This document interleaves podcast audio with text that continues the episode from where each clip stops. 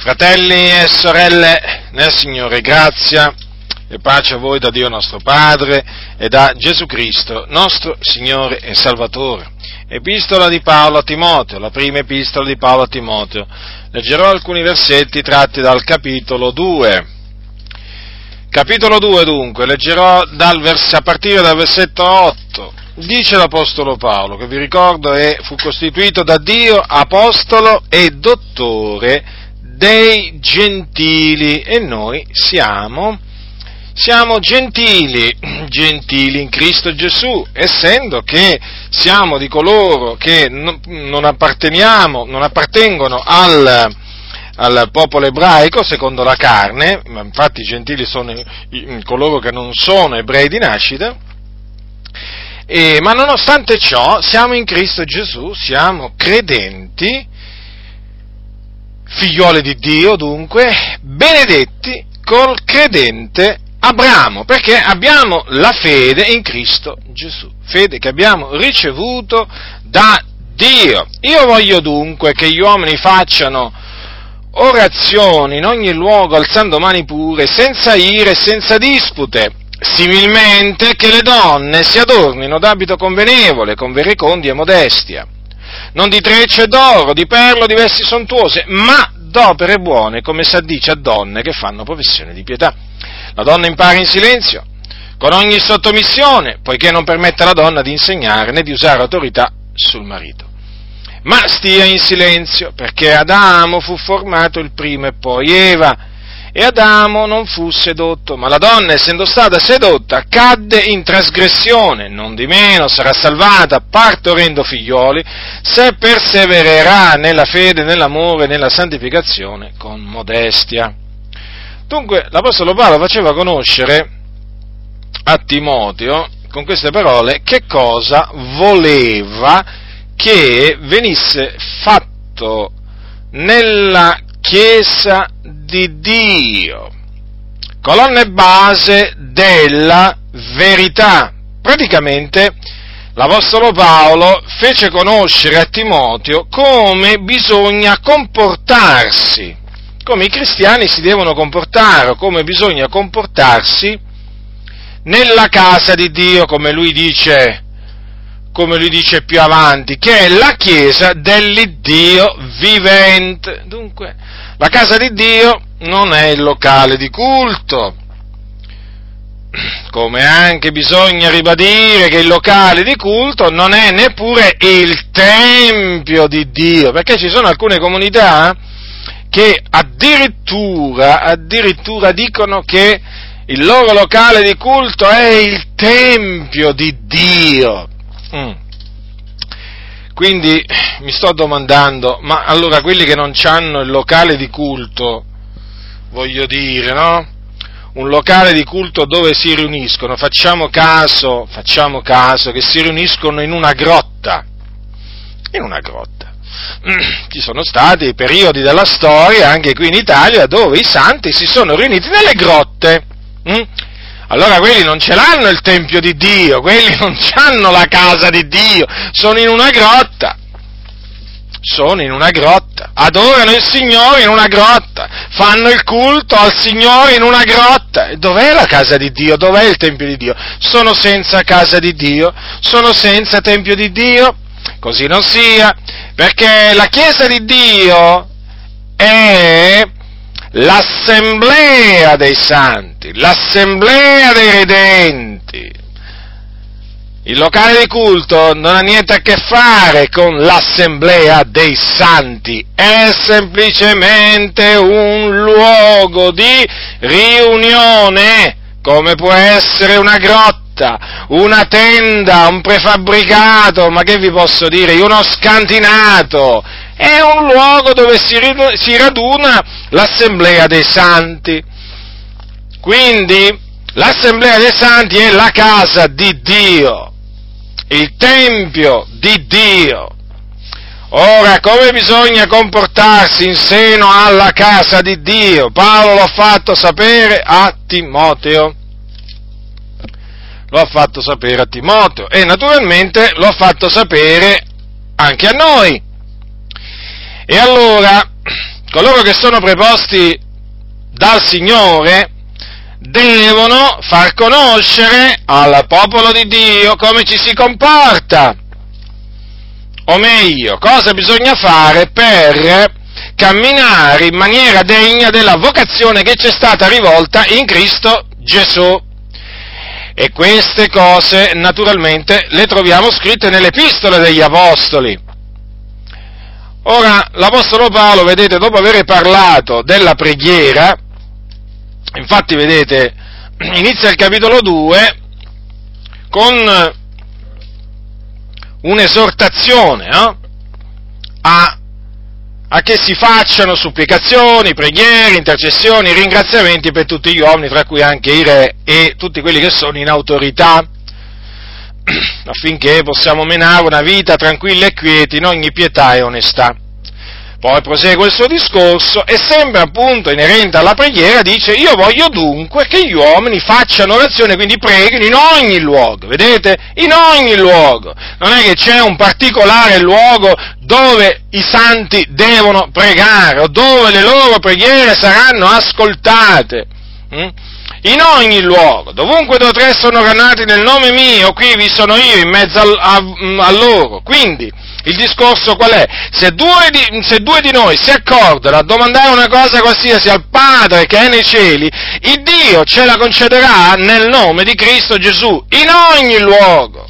L'importante è che in quel luogo si è radunati nel nome del Signore Gesù Cristo, poi poco importa poco importa quale, salì, quale sia questo, questo, luogo. Considerate voi che durante appunto le persecuzioni c'erano fratelli eh, che adoravano il Signore in una cella, eh, in una cella di prigione, facevano il culto là, vi rendete conto? Eh? In una cella di prigione, però chiaramente quando c'è il Signore tu ti dimentichi pure quando c'è il Signore, quando sei riunito nel nome del Signore, ti dimentichi persino dove ti trovi per modo di dire, diciamo così. Eh?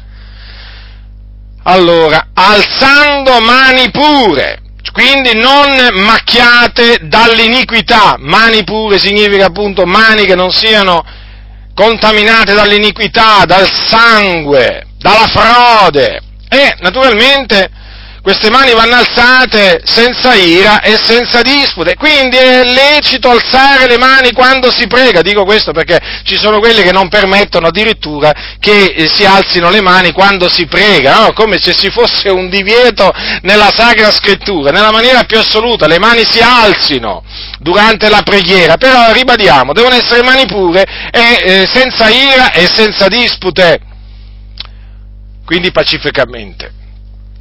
Similmente, perché questo sarà l'argomento appunto di questa mia predicazione, similmente che significa nella stessa maniera. Hm? Voglio che le donne si adornino d'abito convenevole, con verecondia e modestia. Allora, è evidente che, innanzitutto voglio dire questo, è evidente che se l'Apostolo Paolo è stato sospinto dallo Spirito di Dio, perché Paolo, sapete, era sospinto dallo Spirito di Dio quando insegnava o quando predicava. E quindi, quando insegnava o predicava, insegnava e predicava ciò che Dio voleva, ciò che Dio voleva che lui insegnasse e predicasse. Mm? Dunque, bisogna prestare molta attenzione quando lui dice io voglio similmente che le donne, perché quell'io voglio sta a indicare che quella è la volontà di Dio, non è la, la, volontà di Paolo, perché qualcuno potrebbe dire sì, vabbè, ma qui è l'Apostolo Paolo che dice io voglio. Sì, ma il punto qual è?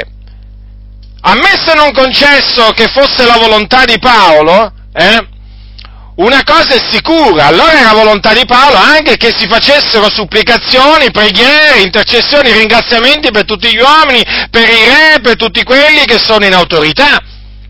Allora come la mettiamo che alcuni quando parlano della preghiera dicono sì è volontà di Dio che noi preghiamo, eppure qui Paolo dice io sorto dunque e poi dice io voglio dunque, quindi qualcuno allora potrebbe dire, beh, allora era la, era la, volontà dell'Apostolo Paolo, no? Che si pregasse. Era la volontà di Paolo, sì, ma era la volontà di Dio. Dunque non si capisce perché quando si parla del, della preghiera, allora lì è la volontà di Dio eh, che la Chiesa sappia che deve pregare per tutti gli uomini, deve ringraziare ringraziamenti a Dio per tutti gli uomini e così via. Quando invece si tratta dell'ornamento esteriore della donna ed altre cose, beh allora lì diventa appunto tutt'altra cosa, non è più la volontà di Dio, eh?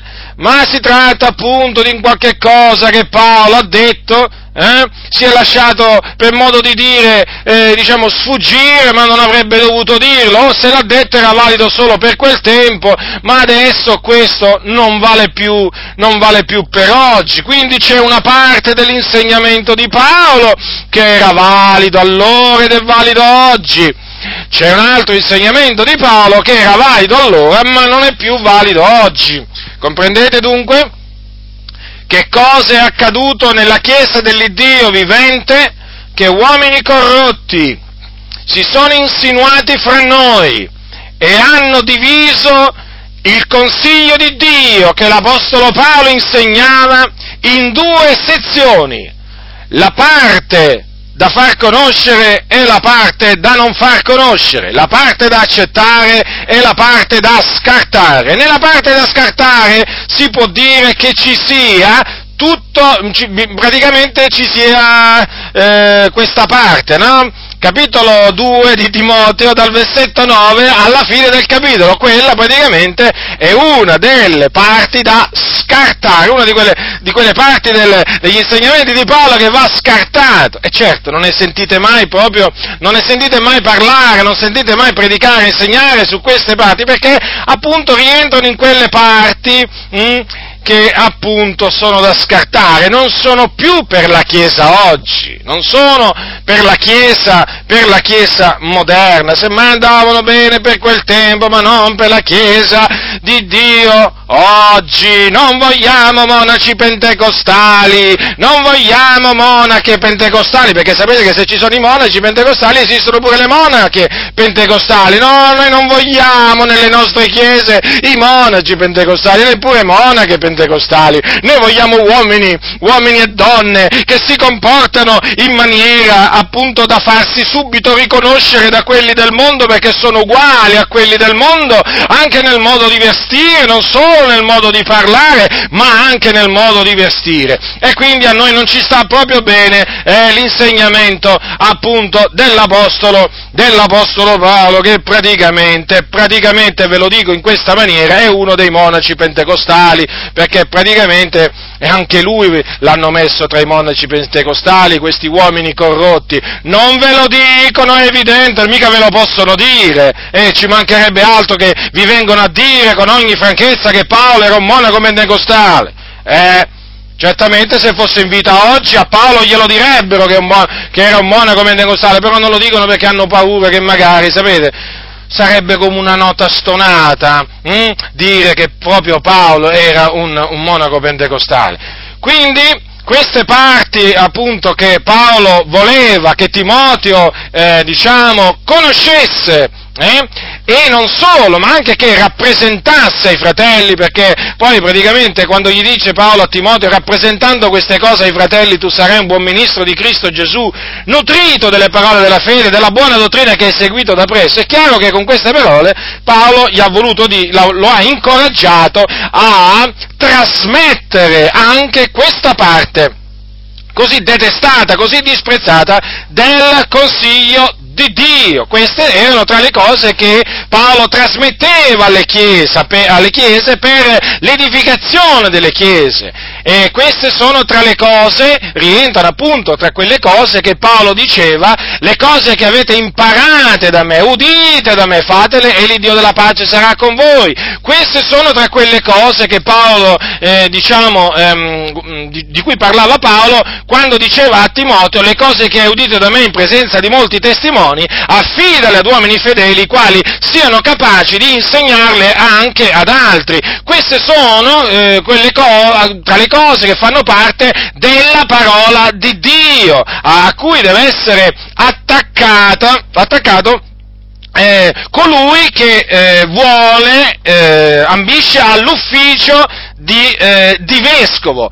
il vescovo, il pastore, deve essere attaccato alla fedel parola e parte di questa fedel parola è costituita appunto da questa esortazione, insegnamento che appunto l'Apostolo Paolo ha dato a Timoteo. Similmente dunque le donne si adornino d'abito convenevole con verecondia e modesta. Ora, se l'Apostolo Paolo per lo Spirito Santo ha detto questo, vuol dire che chiaramente eh, lo Spirito Santo vuole che le donne si adornino d'abito convenevole. E se lo Spirito Santo ha parlato tramite Paolo e gli ha fatto dire queste cose, è evidente che non le ha dette di suo. Hm? Non parlerà di suo, ma dirà tutte le cose che avrà udite, disse Gesù quando promise lo Spirito della verità. Dunque queste sono cose che rientrano nella volontà di Dio. Mi voglio soffermare su questo, perché molti ancora non hanno capito che quello che è scritto è la volontà di Dio, non la volontà di un uomo. Non è che facendo queste cose fate un piacere a me o fate un piacere all'Apostolo Paolo, quandunque lui sia morto si, si, diciamo, prestate molta attenzione a questo. Questa è la volontà di Dio per voi, sorelle nel Signore, naturalmente mi rivolgo in particolare a voi. Quindi quando voi ascoltate queste parole, voi dovete tenere davanti a voi eh, questa cosa, questo pensiero, che è la volontà di Dio, che voi vi vestiate eh, con verecondia e modestia. Verecondia cosa significa? Il termine verecondia significa comportamento riservato proprio di chi non vuole offendere il senso del pudore, mentre il termine modestia significa moderazione, umiltà. Quindi il vostro, ehm, il vostro abito, i vostri vestiti, che caratteristiche devono avere? Eh? Devono essere verecondi e modesti. Quindi il vostro vestiario deve ispirare il senso del pudore, non deve rinnegare il senso del pudore, no? non deve offendere il senso del pudore. Che significa questo? Che non vi dovete mettere le minigonne, non vi dovete mettere vesti attillate, non vi dovete mettere vesti provocanti, trasparenti, eh, con spacchi. Questo significa nella pratica, nella pratica. Eh? Non vi dovete mettere vesti che scoprono il vostro seno, copritevi anziché, scopri, anziché eh, scoprirvi. Copritevi! Mm. Meglio coprirsi che scoprirsi. Deve essere chiaro questo, eh? anche d'estate. Mm? Anche d'estate, anzi soprattutto d'estate vorrei dire perché è proprio durante l'estate che l'uomo e la donna tendono a scoprirsi, ma sai fratello fa caldo, ho capito, fa caldo per tutti, però il Signore vuole che anche d'estate il vestiario eh, sia un vestiario verecondo e modesto, eh? È evidente che questo discorso vale anche per il vestiario del, dell'uomo, eh, di noi uomini. Badate bene che io, dal modo di, di vestire, non è che escludo nell'insegnamento agli uomini, no, no, anche gli uomini si devono, diciamo, vestire in maniera, mm, diciamo, con modestia e con verecondia, eh? sia durante tutte le quattro stagioni, perché questo il Dio, questo il Dio vuole. Eh, quindi è evidente che, da un lato, il vestiario di una donna che fa professione di pietà non può essere uguale a quello di una donna che non fa professione di pietà. Eh, voi basta che vedete come vanno vestite le donne del mondo, sorelle, per capire come non vi dovete vestire. Eh? Tra i vestiari, tra, vestiario che, um, tra i capi di, eh, di vestiario che una donna non si deve mettere ci sono i pantaloni. Oh, quando sentono parlare di pantaloni, talune sorelle, sembra che tu gli stia dando un pugno in faccia, sembra che tu gli stai facendo del male. Non so, veramente, la prendono così a male quando sentono dire questo, come se gli stessi togliendo il pane dalla bocca, come gli, se gli stessi facendo male ai loro figli, come veramente se gli stessi facendo chissà che cosa di male. I pantaloni sono un, ca- un, un capo di vestiario maschile, prettamente maschile, eh? Ora, la donna, mm, il pantalone non è per la donna, e mi pare, mi pare ovvio questo, ma lo dicono tutti, eh, ma lo dicono di tutti, diciamo, lo dicono persino, lo dicono anche persino persone del mondo, lo dicono anche persino persone del mondo, considerate un po' voi. C'era un periodo qua in Italia dove veramente per una donna mettersi un paio di pantaloni era uno scandalo, no? Ci fu un periodo. Eh, adesso, adesso veramente se pare che sia diventato uno scandalo se non se li mette. Hm? Come sono cambiati i tempi? Certo, eh, i tempi sono sempre più malvagi e anche naturalmente la Chiesa si è adeguata, si è adeguata purtroppo perché mancare, è venuto a mancare il timore di Dio, l'attaccamento alla parola di Dio e quindi queste cose vengono considerate, eh, voglio dire, in maniera, in maniera, negativa, come se fossero negative per, per, le sorelle, ma non sono cose negative, ma assolutamente, sono cose positive che non fanno altro che bene a appunto coloro che le mettono, le mettono in pratica. D'altronde, se nella legge era scritto che la donna non si vestirà da uomo, mi pare che, naturalmente l'uomo non si vestirà da donna, mi pare che questo indichi che già a quel tempo, e parliamo, badate bene, migliaia di anni fa, c'era, eh, diciamo, un modo di vestire tra l'uomo e la donna che era diverso. Ed è sempre stato così. C'è sempre stato, il modo di vestire dell'uomo e della donna è sempre stato diverso, non sono mai stati uguali. Eh, considerate un po' voi. Certo, ci sono quelli, appunto, ci sono le donne che vogliono vestirsi da uomini, come anche ci sono uomini che si vogliono vestire da donne. Però, da quello che ho potuto vedere, sono più le donne che si vogliono vestire, si vogliono vestire da uomo. Allora, sorelle, se ancora vi vestite come gli uomini, smettete di vestirvi come gli uomini, eh? Vestitevi da donna. Ecco, in maniera appunto che si veda che siete delle donne. Ecco, D'altronde siete figliuole di Dio, non lo dimenticate mai questo. Quindi anche col vostro portamento, l'ornamento esteriore, eh, dovete, dovete onorare il Signore, colui che vi ha salvati, colui che vi ha dato la vita eterna. Quindi questo lo dovete fare per onorare il Signore, eh? per onorare il Signore, per glorificarlo nel vostro corpo, essendo che le vostre membra sono membra di Cristo. Il vostro corpo è il Tempio di Dio, ricordatevelo questo. Quindi il Tempio di Dio non è che va, diciamo, non è che sul Tempio di Dio ci si può mettere qualsiasi cosa. Hm? Dunque, allora deve essere un, eh, il vestiario femminile deve essere verecondo e poi modesto, quindi umile, semplice, eh, evidente, non vesti sfarzose, no? come avete visto, no? ci sono certe donne appunto che amano le vesti sfarzose, eh? perché vogliono, vogliono, apparire, vogliono apparire, vogliono farsi vedere. Eh? Certamente non è che si mettono solo le vesti sfarzose, si mettono pure anche le vesti indecenti, no? quelle che appunto offendono il senso del pudore. Perché mettono questi vestiti? Per attirare lo sguardo dell'uomo. Hm? Lo sguardo dell'uomo è per, diciamo, sedurre l'uomo, perché è un dato di fatto, la donna si veste in questa maniera per sedurre hm? e naturalmente poi per essere sedotta. Perché le donne non hanno ancora capito che potranno pure sedurre però a loro volta poi verranno sedotte. Mm? Non lo hanno capito molte donne ancora questo, che eh, chi seduce poi sarà sedotto a sua volta e poi si lamenterà. E poi si lamenterà, beh, come hai fatto ti sarà fatto. Quindi, sorelle, badate bene che se cercate di sedurre l'uomo, a sua volta poi voi mm, sarete sedotte. Mm. Quindi badate alla vostra condotta. Dunque, il vestiario di una, di una donna deve essere diverso da quello, eh, da quello di, una, di, una, donna in Cristo, deve essere diverso da quello di una donna pagana che non conosce, che non conosce il Signore. La luce deve risplendere nelle tenebre. La luce risplende nelle tenebre.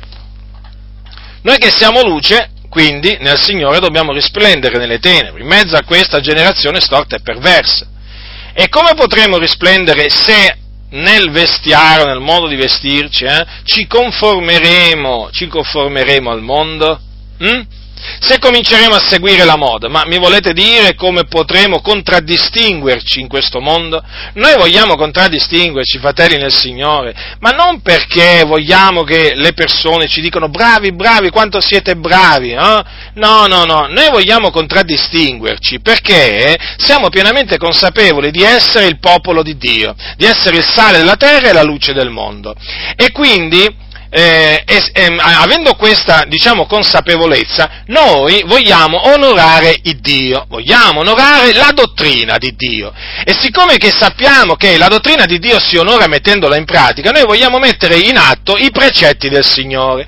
E tramite questa osservanza, questa messa in pratica dei precetti di Dio, sappiamo appunto di glorificare il Dio nel nostro corpo e quindi di fare la volontà di Dio. Poi certamente, poi certamente, coloro che glorificheranno Dio nel vederci condurre in maniera degna del Signore, ben venga naturalmente, noi daremo gloria a Dio per questo. Ma quello che eh, dovete intendere, fratelli e sorelle, che quello che noi dobbiamo fare per comandamento del Signore, lo dobbiamo fare per onorare il Dio, l'Iddio vivente e vero, che ci ha chiamati che ci ha chiamati nella sua, nella sua, grande, nella sua grande misericordia. Dunque, il vestiario, importante, alcuni dicono, ma fratello, eh, Dio guarda al cuore. Lo sapete, questa è una delle frasi più comuni, più insensate peraltro, che eh, hanno sulla bocca eh, eh, quelli che non vogliono conformarsi ai precetti di Dio. Innanzitutto queste parole no, che appunto Dio disse al profeta Samuele non hanno il, non hanno il significato che gli danno, che gli da, che gli danno appunto eh, costoro. Perché il significato è che il Signore non guarda all'altezza, hm? non guarda alla bellezza di una persona quando la sceglie. Hm? Perché il Signore guarda al cuore. Infatti nel caso di Davide, il Signore scartò gli altri figli di, eh, di Isai perché aveva scelto Davide. Perché aveva scelto Davide? Perché era bello? Perché Davide aveva un bell'aspetto, sapete? No, ma perché era un uomo secondo appunto il cuore di Dio. Mm. Ecco dunque che cosa significa che Dio guarda al cuore.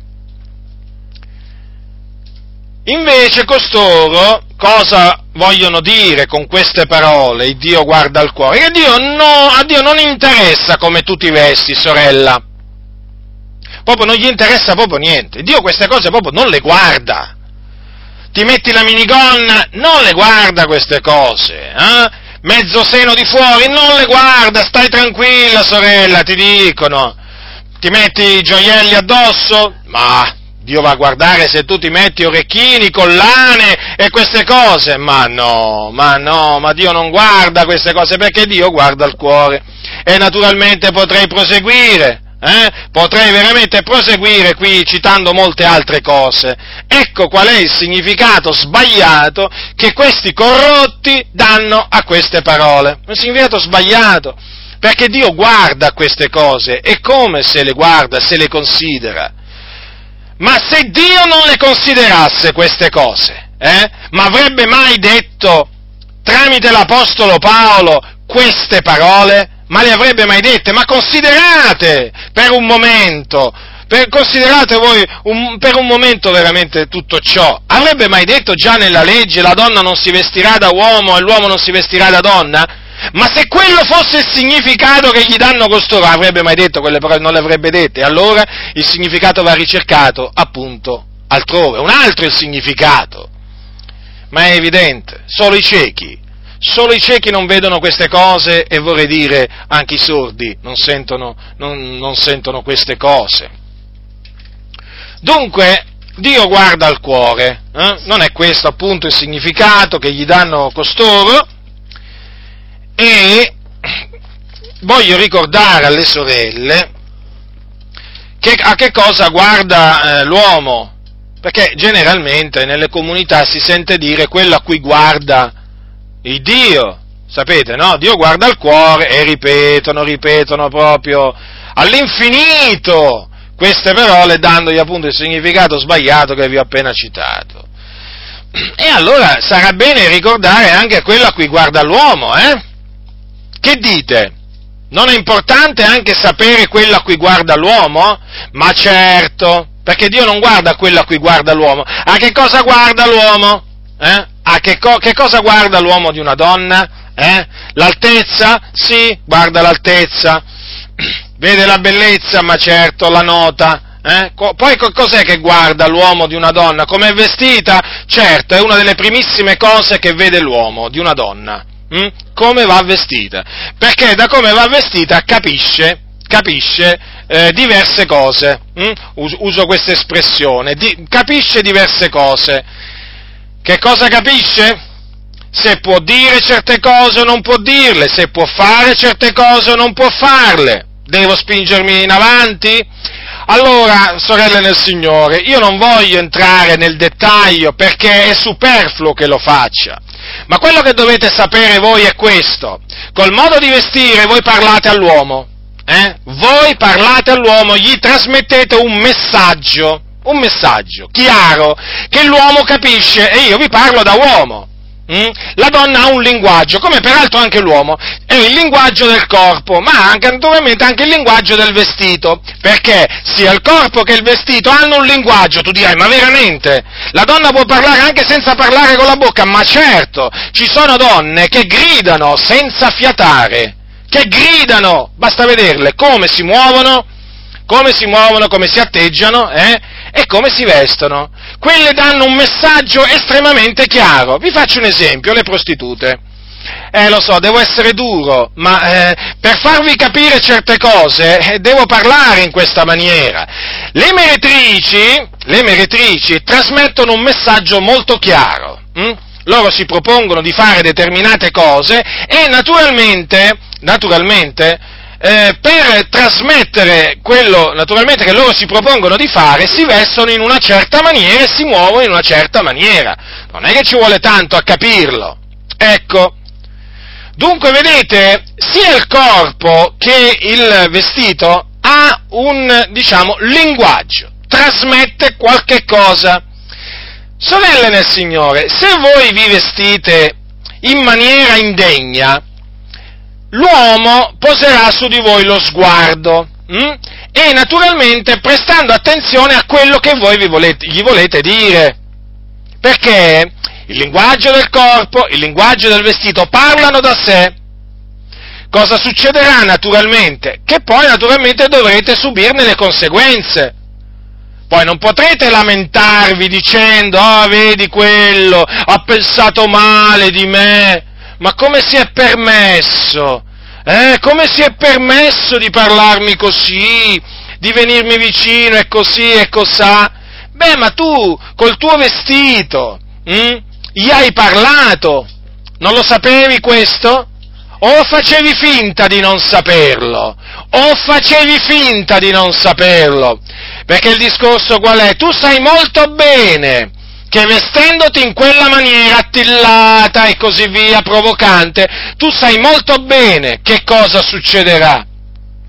Quindi smetti di vestirti in maniera provocante, seducente, sconveniente, anche per evitare, anche per evitare tristi situazioni, situazioni molto tristi. Avete mai sentito quell'espressione se l'è cercata? Ora, è evidente che l'uomo, qualsiasi sia il suo atteggiamento improprio verso una donna, sbaglia, pecca, sia chiaro questo, eh, lo, voglio fa- lo voglio mettere questo come premessa.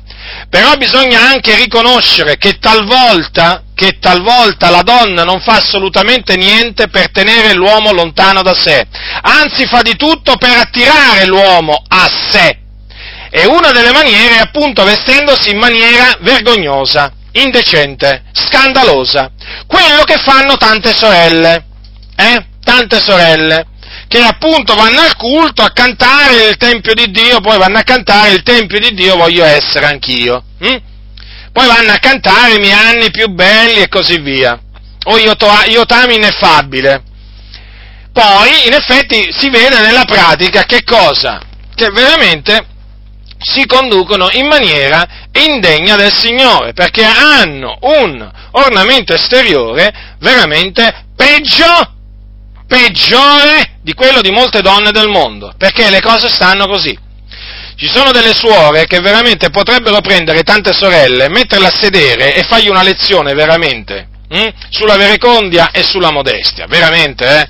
Guardate alle, a tante suore, guardate, ci sono delle suore, ve lo, ve lo, posso assicurare, ci sono delle suore che da questo punto di vista non gli si può dire niente. Eh?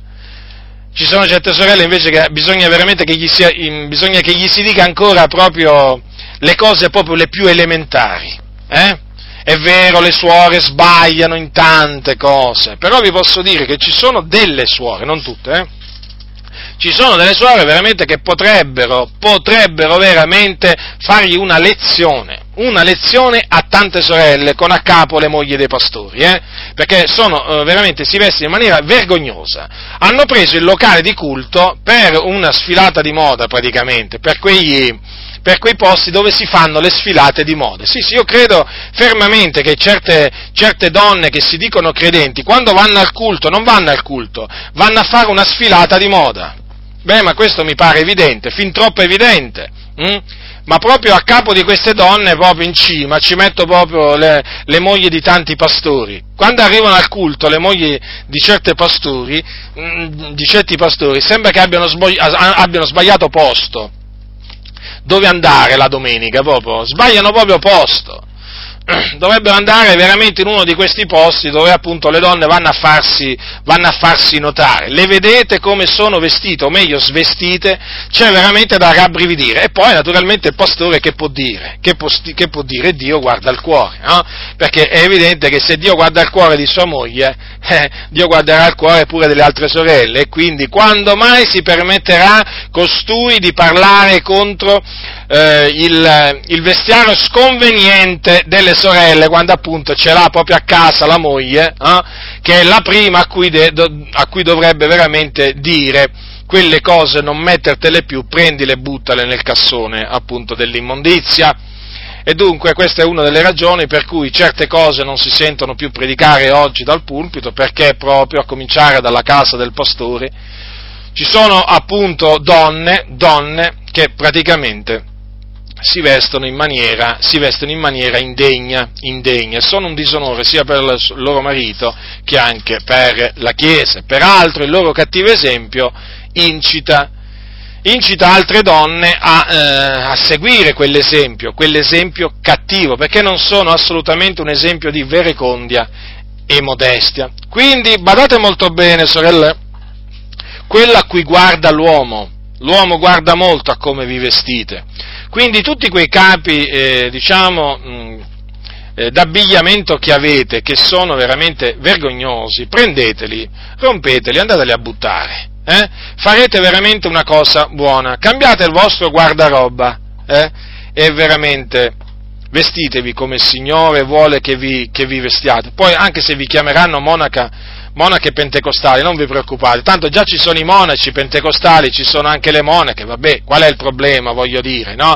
Oramai, oramai questo, questo soprannome ce l'hanno dato, voglio dire, noi noi, noi, personalmente, noi personalmente dire, ci rallegriamo quando siamo vituperati a, a, cagione di Cristo, è chiaro che costoro sono degli insensati, non è che dall'insensato, non è che, non è che dall'insensato il savio si può aspettare un complimento, no? Il savio dallo stolto non può ricevere un complimento, che cosa può ricevere? Vituperio, affronto, scherno, no? Perché sapete poi questi qua, gli insensati sono anche schernitori sono anche scherzi, ma noi sopportiamo, voglio dire, Gesù ha sopportato così tanto, gli apostoli hanno sopportato così tanto, vuoi che noi non sopportiamo appunto i loro scherni, scherni di questi, di questi insensati che da dietro al pulpito fanno queste prediche, queste, queste prediche contro i cosiddetti monaci pentecostali, dove per monaci pentecostali si intende, mm, loro intendono coloro che si santificano, coloro appunto che non amano il mondo, che non si sentono attirati ai piaceri della vita, alla mondanità. Ah. Ecco, questi sono i monaci pentecostali, voi considerate un po' voi Considerate un po' voi questi, no? Che idea hanno della santificazione, no? Questi proprio non hanno capito assolutamente niente, eppure sono dietro i pulpiti, parlano anche alla televisione, hanno una grande audience, come si chiama? Eh? Hanno un grande uditorio, ma non hanno capito niente. Questi la parola del Signore l'hanno presa, se la sono gettata dietro le spalle. Ma voi ve lo immaginate l'Apostolo Paolo schernire, eh? schernire quelli che si santificavano ai suoi giorni in mezzo alla Chiesa? Ma no, ma l'Apostolo Paolo semmai ringraziava Dio per coloro che prestavano attenzione alla parola del Signore. Invece qui costoro fanno il contrario. Eh? Apostoli, l'Apostolo Paolo, sapete, lodava quelli che si ricordavano quelli che si ricordavano dei suoi insegnamenti. Ma vi rendete conto? Li lodava! Io vi lodo perché vi ricordate di me in ogni cosa e ritenete i miei insegnamenti, quali ve li ho trasmessi. Ma riflettete, l'Apostolo Paolo lodava coloro che appunto mettevano in pratica gli insegnamenti che lui trasmetteva. Adesso, adesso se tu, se tu ritiene gli insegnamenti di Paolo, esattamente come lui li ha trasmetti, li li ha trasmessi, eh? badate bene, stiamo parlando degli insegnamenti di Paolo, eh? Sapete cosa fanno molti pastori? Ti scherniscono, ti deridono, ti vituperano, ti offendono, ti insultano, ti mettono in un angolo, come si suol dire, te la fanno pagare, come si suol dire, sì, te la fanno pagare perché? Perché tu ti santifichi. Non ti devi santificare, fratello, sorella, ma se no come verranno le anime al locale di culto? Terrai le anime lontane dal locale di culto, se tu appunto ti santifichi, se tu prendi alla lettera gli insegnamenti di Paolo da Tarso. No, vada bene, sorella, fratello, la lettera uccide. E quindi giù scherni, scherni, si, scherni contro le sorelle che si mettono le gonne lunghe, mi sembri una suora! Beh, meglio sembrare una suora che una prostituta.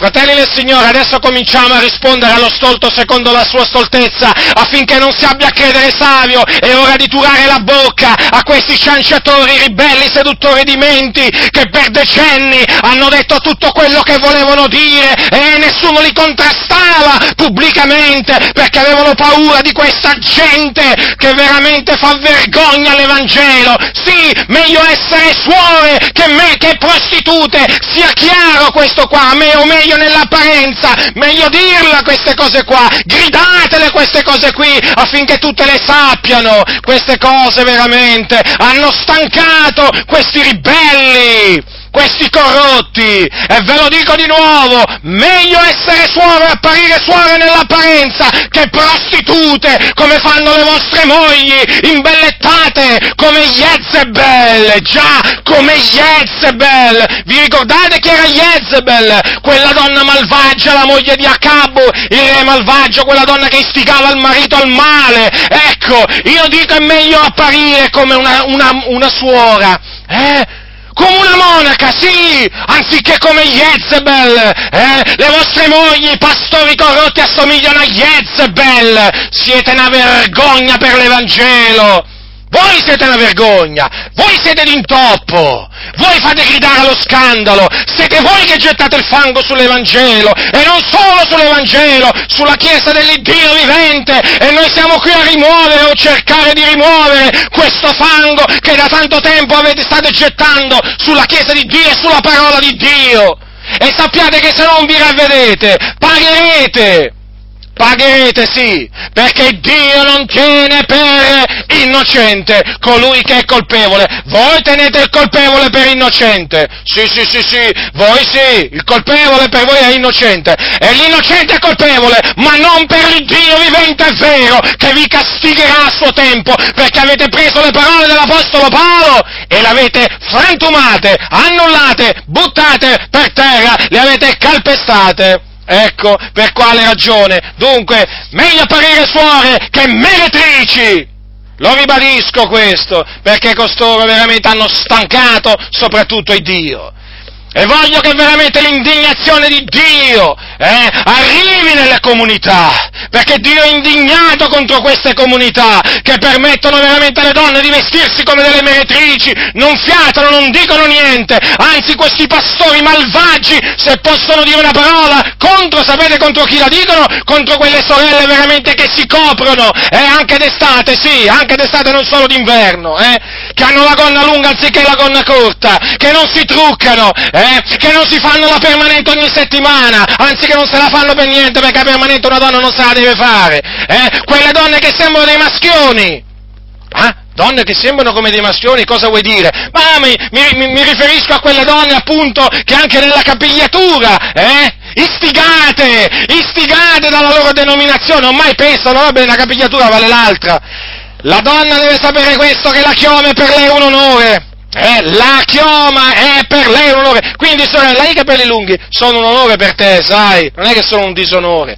Il disonore, semmai, sono i capelli corti, maschietto, il, il, diciamo, come si suol dire, il, voglio dire, il, i capelli alla maschietto, va, alla maschietto. Ecco, usiamo questa espressione così capite, così capite bene a cosa, a cosa mi riferisco. E certo, perché assomiglia a un uomo, no? Ecco, al maschio, ecco perché si chiama capelli a maschietto. Mm? Invece se io, se io, mi faccio crescere i capelli dietro, dietro, le, le, dietro, la schiena, facciamo un metro, no? Facciamo un metro dietro la schiena, no? La chioma, faccio un esempio, no? Cosa diranno le persone di me? Guarda quello come è femminato, guarda un po', ma guarda un po', quello sembra una donna. Quindi, al contrario, la donna che appunto si, si, si, si adorna in quella maniera, è chiaro che poi sembrerà veramente un maschietto. Anche questo, da evitare da evitare. Quindi, quello che io voglio naturalmente rimarcare qua, quello che voglio rimarcare per l'ennesima volta peraltro, perché non è che, voglio dire, è la prima volta che parlo di questo argomento e non sarà nemmeno l'ultima, perché continuerò a ricordarvi queste cose, perché questo il Dio vuole, questo il Dio vuole. Voglio mettere l'enfasi appunto sull'esteriorità, sull'esteriorità, perché è importante quello che la, la, gente vede di noi, fratelli nel Signore. Eh? La gente non sa quello che c'è dentro il nostro cuore fino a che non ci sente parlare. Eh? Ma voglio dire, ma la gente da come noi ci vestiamo comprende talvolta che persone siamo. Sì, sì, è proprio così, perché ve lo ripeto, il vestito parla. Eh? Ma lo sanno quelli del mondo e non lo sanno quelli della Chiesa? Mm? Sì, talvolta è così. Talvolta è così, non si sente mai parlare di questo argomento, eppure Eppure è un argomento, un argomento, importante, ma vi potrei fare tantissimi esempi, vi ho fatto l'esempio, ho fatto l'esempio prima delle meretrici, no? del modo di vestire in cui, in, diciamo, in cui, mm, come vanno in giro vestite, no? è, per, è, la ragione per la quale vanno in, così, eh, vanno in, giro vestite così. Ma prendiamo gli uomini, per esempio, ma per esempio ci sono delle capigliature, no? per esempio gli skinheads, no?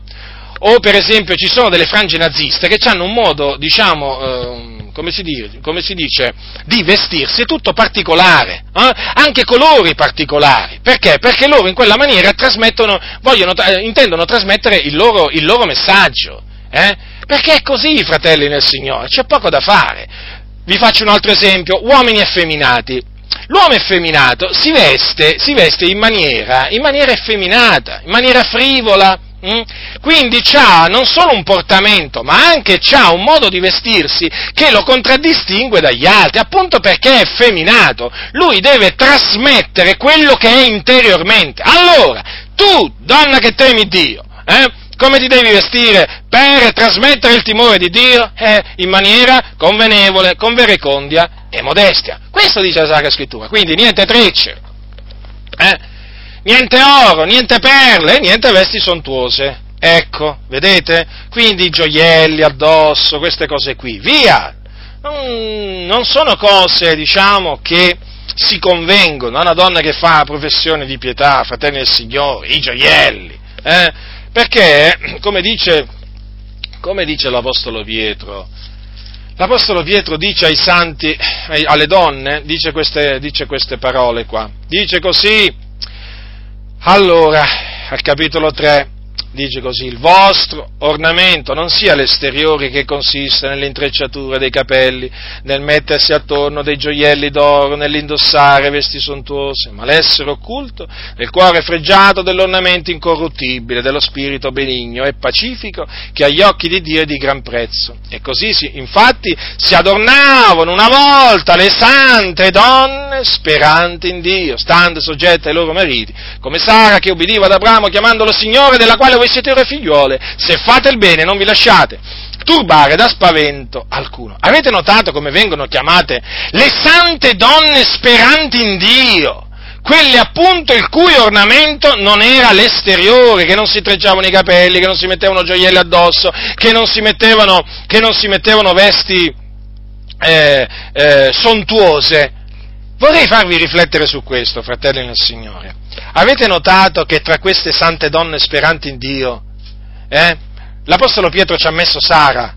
Sa, qualcuno dirà, Sara. Cosa vuoi dire? Sara era la moglie di Abramo. Abramo, eh? Abramo. Ma voi lo sapete che Abramo era un uomo molto ricco?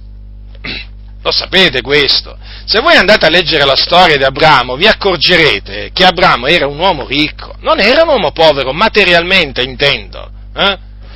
Praticamente Sara, Sara si poteva permettere eh, vesti sontuose, gioielli, si poteva permettere, cioè proprio veramente, di eh, andare vestita come una donna ricca, perché Abramo era un uomo ricco. Eppure, cosa dice qua la scrittura? Che lei si adornava come? Così. Così. E come così? Cosa significa così? Leggete appunto i due versetti precedenti. Dunque, sorelle nel Signore, eh? Imitate Sara. Imitate Sara, non la moglie del pastore, imitate Sara, la moglie di Abramo. Perché oramai la maggior parte delle mogli del pastore si vestono e si, si, si conducono come Jezebel eh? Sono delle moderne Jezebel. Hm? Peraltro vogliono pure insegnare.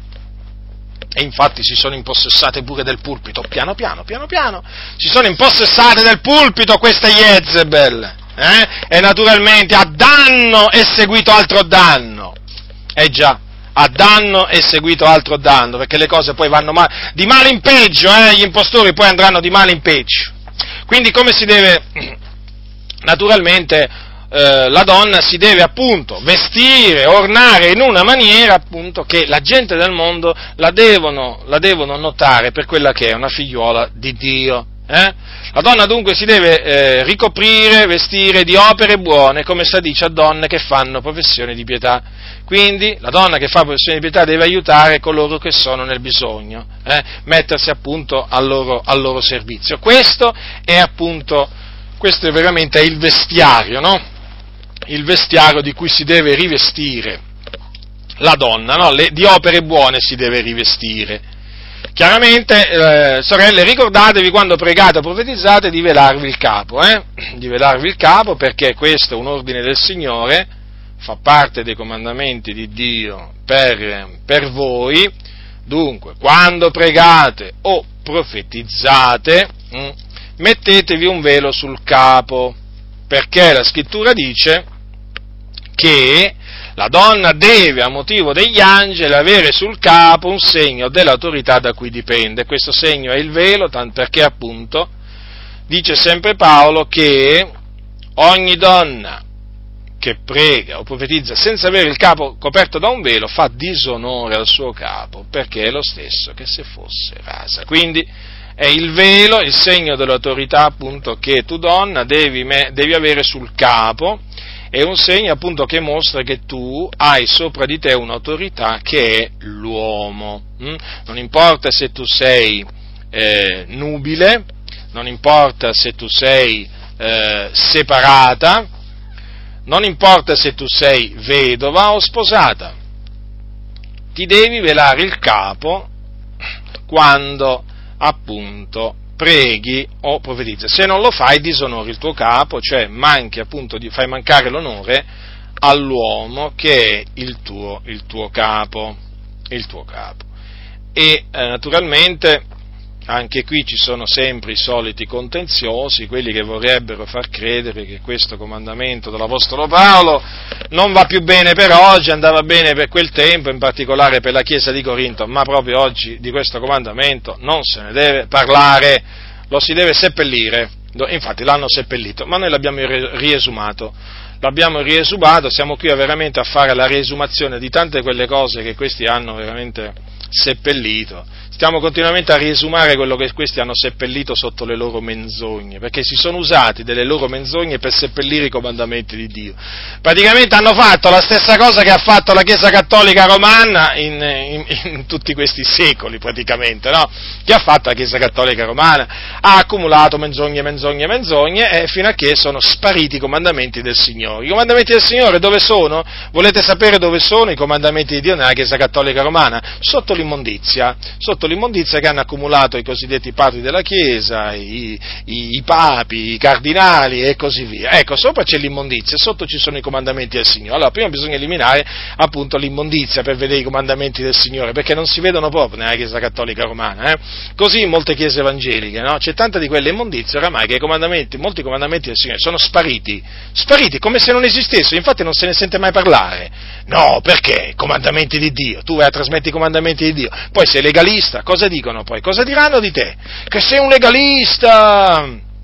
E quindi via da quella comunità, noi non vogliamo i legalisti, eh? è evidente, no? Quindi hanno paura, hanno paura di perdere, di perdere consenso, ma soprattutto hanno paura di perdere soldi, perché la, la loro paura è quella, la loro paura è quella, fratelli del Signore, guardate, io ve lo dico oramai da tanti anni, io l'ho potuto appurare, questi la, hanno una paura tremenda di perdere denaro, sicuro questo, è sicuro. Eh, l'amore del denaro è radice di ogni sorta di male, eh? e uno di questi mali, sapete qual è appunto? Il disprezzo verso tanti comandamenti di Dio, è prodotto proprio dall'amore del denaro, questi amano il denaro e quindi non possono mettersi a parlare di, di tante cose, perché eh, se parlassero di quelle cose diminuirebbe subito il consenso, e diminuirebbe pure naturalmente il denaro di cui loro sono schiavi, eh? di cui loro sono schiavi. Ora, cosa dice la Sacra Scrittura? La donna impara in silenzio con ogni sottomissione. Quindi questo è un comandamento. La donna deve imparare in silenzio con ogni sottomissione. Non dice che deve insegnare, ma deve imparare. C'è differenza tra imparare e insegnare. Eh? Quindi, con sottomissione, e dice anche Paolo la ragione, perché non permette alla donna di insegnare. Certo, ecco perché deve imparare, deve imparare in silenzio, perché alla donna non è permesso di insegnare.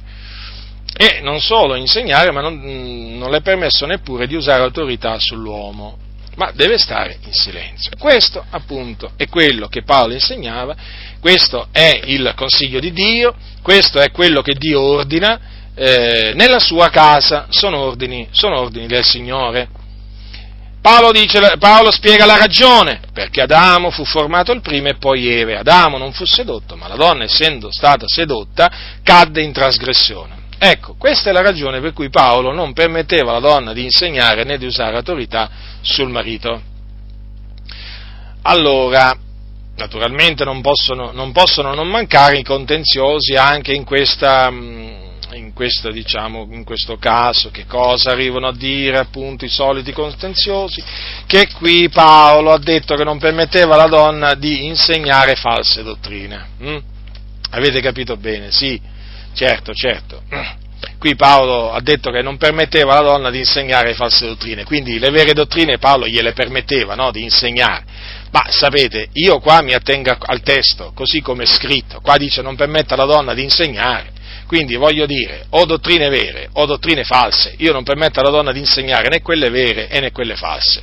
È evidente questo, no? Non vi pare? Mm.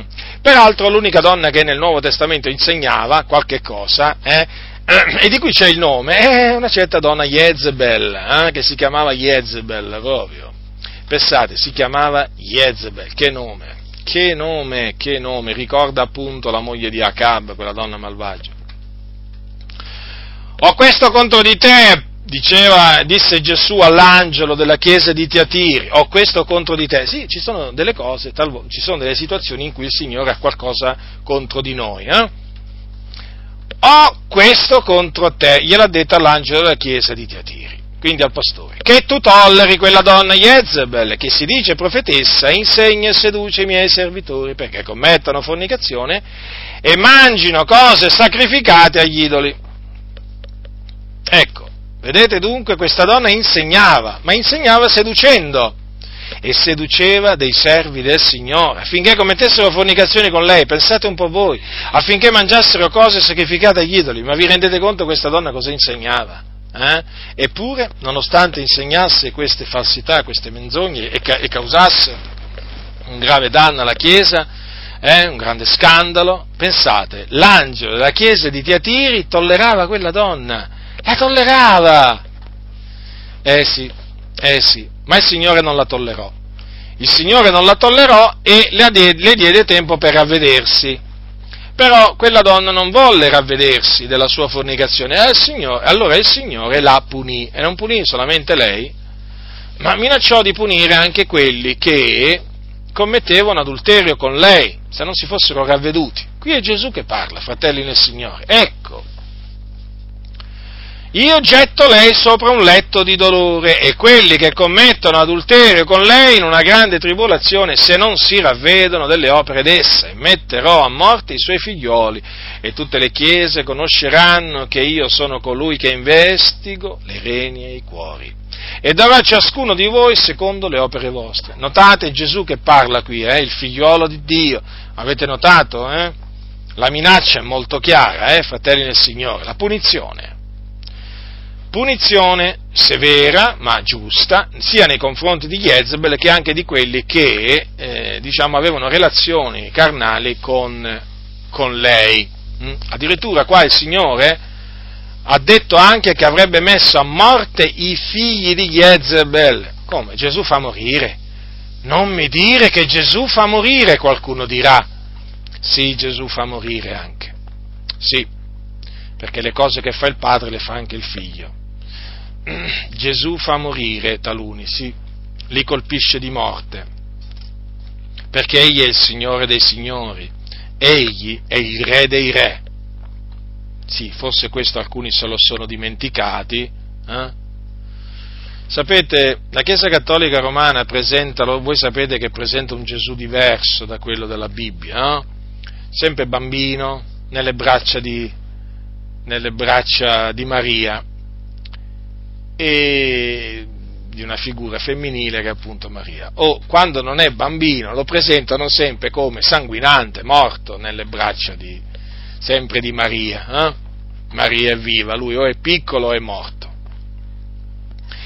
E in effetti il Gesù nella Chiesa Cattolica Romana veramente è impotente, è impotente, è proprio impotente a salvare perché chiaramente ci pensa la Chiesa Cattolica a salvare, che, che deve fare Gesù? Ma che deve fare il Gesù della Chiesa Cattolica Romana? Fa tutto il, pa, il cosiddetto Papa, no?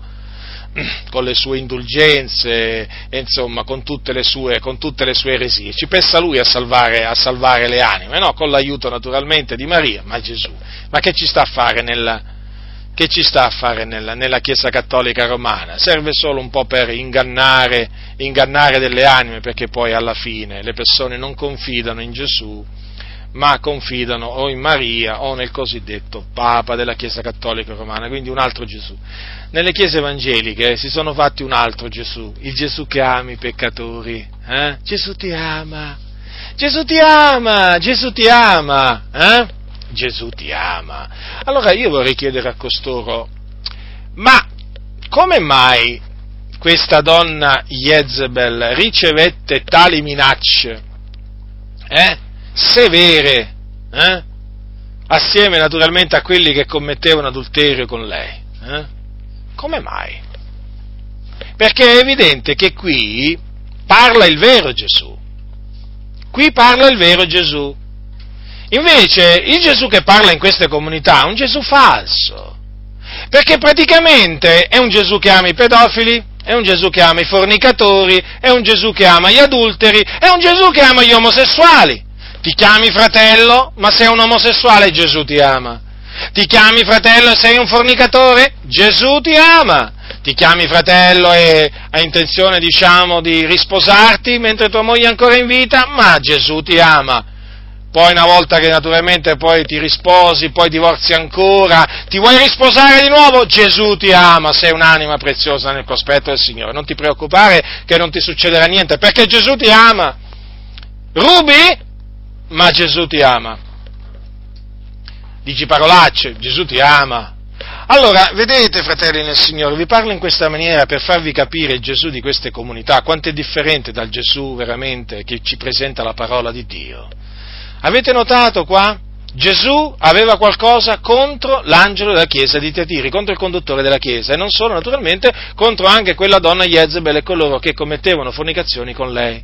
Quindi, quindi, parliamo come parlava Gesù. Eh? Parliamo come parlava Gesù e come parla Gesù. Eh? Il vero Gesù, naturalmente, perché oggi veramente si sono fatti un Gesù su misura. Eh? Il Gesù veramente che a tutti dice io ti amo, io ti amo, io ti amo, io ti amo. Ma possibile che ama tutti Gesù?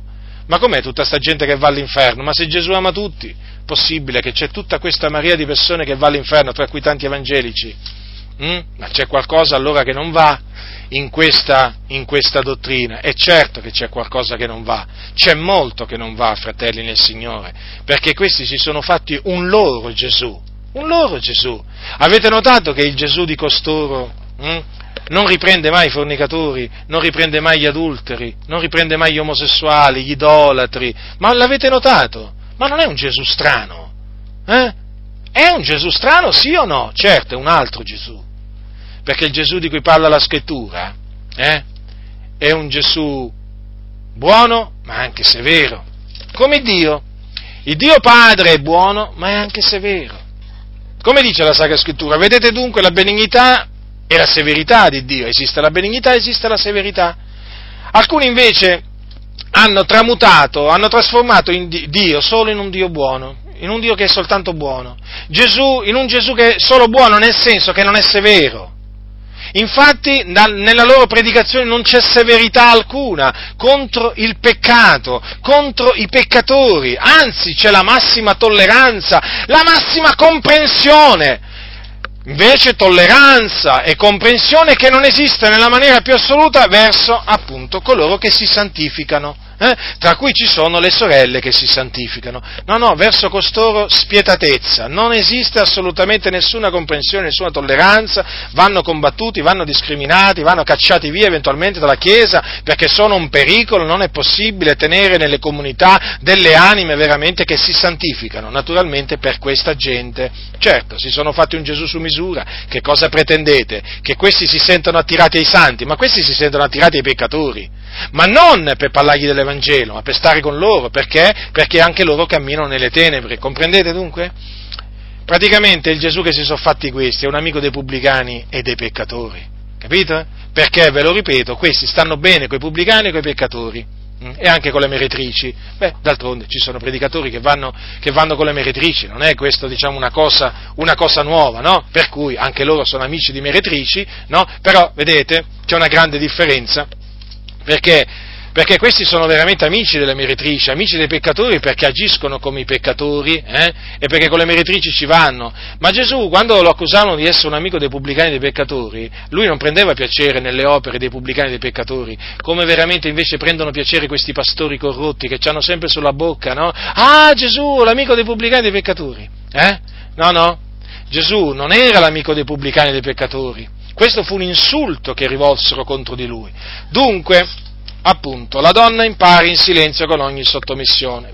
Avevo, diciamo, mi sono un po' dilungato su questo aspetto della questione perché era inerente alla, a Jezebel, quella donna appunto di cui la scrittura dice che insegnava. Allora non è permessa a una donna di insegnare. È evidente dunque che dato che alla donna non è permesso di insegnare la dottrina, Badate bene che alla donna è permesso di pregare di profetizzare, ve l'ho detto prima, perché nel momento in cui la Bibbia dice che eh, la donna che prega o profetizza senza avere il capo coperto di sonore del suo capo, è evidente che la donna può profetizzare, può pregare, ma quello che non può fare è appunto questo, non può insegnare. Allora, dato che la donna non può insegnare, non può naturalmente ambire all'ufficio di vescovo, perché l'anziano è colui preposto dal Signore a insegnare, a insegnare la dottrina. Infatti deve essere atto a insegnare, cioè capace di insegnare. Capace di insegnare, non di ingannare. Eh? Perché oggi sapete che le denominazioni praticamente assumono chi è capace di ingannare, a sedurre, a lusingare, no? Eh, que- quella è gente da acquistare alla larga. Eh, qui c'è scritto che deve essere atto a insegnare, naturalmente a insegnare quello che insegnava l'Apostolo Paolo. L'Apostolo Paolo, eh? L'Apostolo Paolo. Ah, dunque non può ambire all'ufficio di, di vescovo, però può ambire all'ufficio di diacono quindi essere una diaconessa se ha i requisiti naturalmente necessari. Perché? Perché l'ufficio di diacono non si occupa appunto di insegnare, infatti tra le caratteristiche che deve avere colui che eh, vuole diventare diacono eh, non c'è quello di essere atto a insegnare. Infatti voi sapete che la Bibbia parla di una diaconessa che appunto si chiamava eh, Febe della chiesa di Cencrea, di Cencrea. Vi raccomando Febe, vi, rac- vi ricordate queste parole di Paolo ai Romani?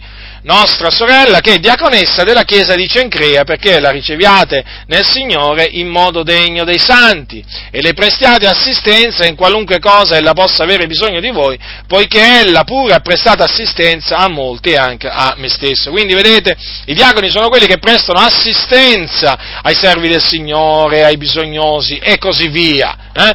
I diaconi non sono preposti a insegnare, ecco perché la donna può può diventare, può diventare diaconessa, ribadisco, se ha i requisiti naturalmente necessari. Allora, la donna non è permesso di insegnare. Hm? Eh, ci sono però delle donne che insegnano, questa è la triste realtà, dico triste perché veramente eh, rattristisce questa cosa qui, non è che rallegra, non rallegra assolutamente. Eh? Infatti voi lo sapete che ci sono mogli di pastori che praticamente sono anche pastoresse, perché oggi vige il principio che la donna che si sposa un pastore diventa pastoressa, no? Eh, praticamente eh, in inglese usano un, un, un'espressione, no? Co-pastore, no? Praticamente, marito pastore, lei è co-pastore. Hm? E eh, ci sono sempre più donne praticamente che diventano pastoresse, Beh, sono praticamente uno dei, dei, uno dei, segni dei tempi malvagi in cui appunto ci troviamo.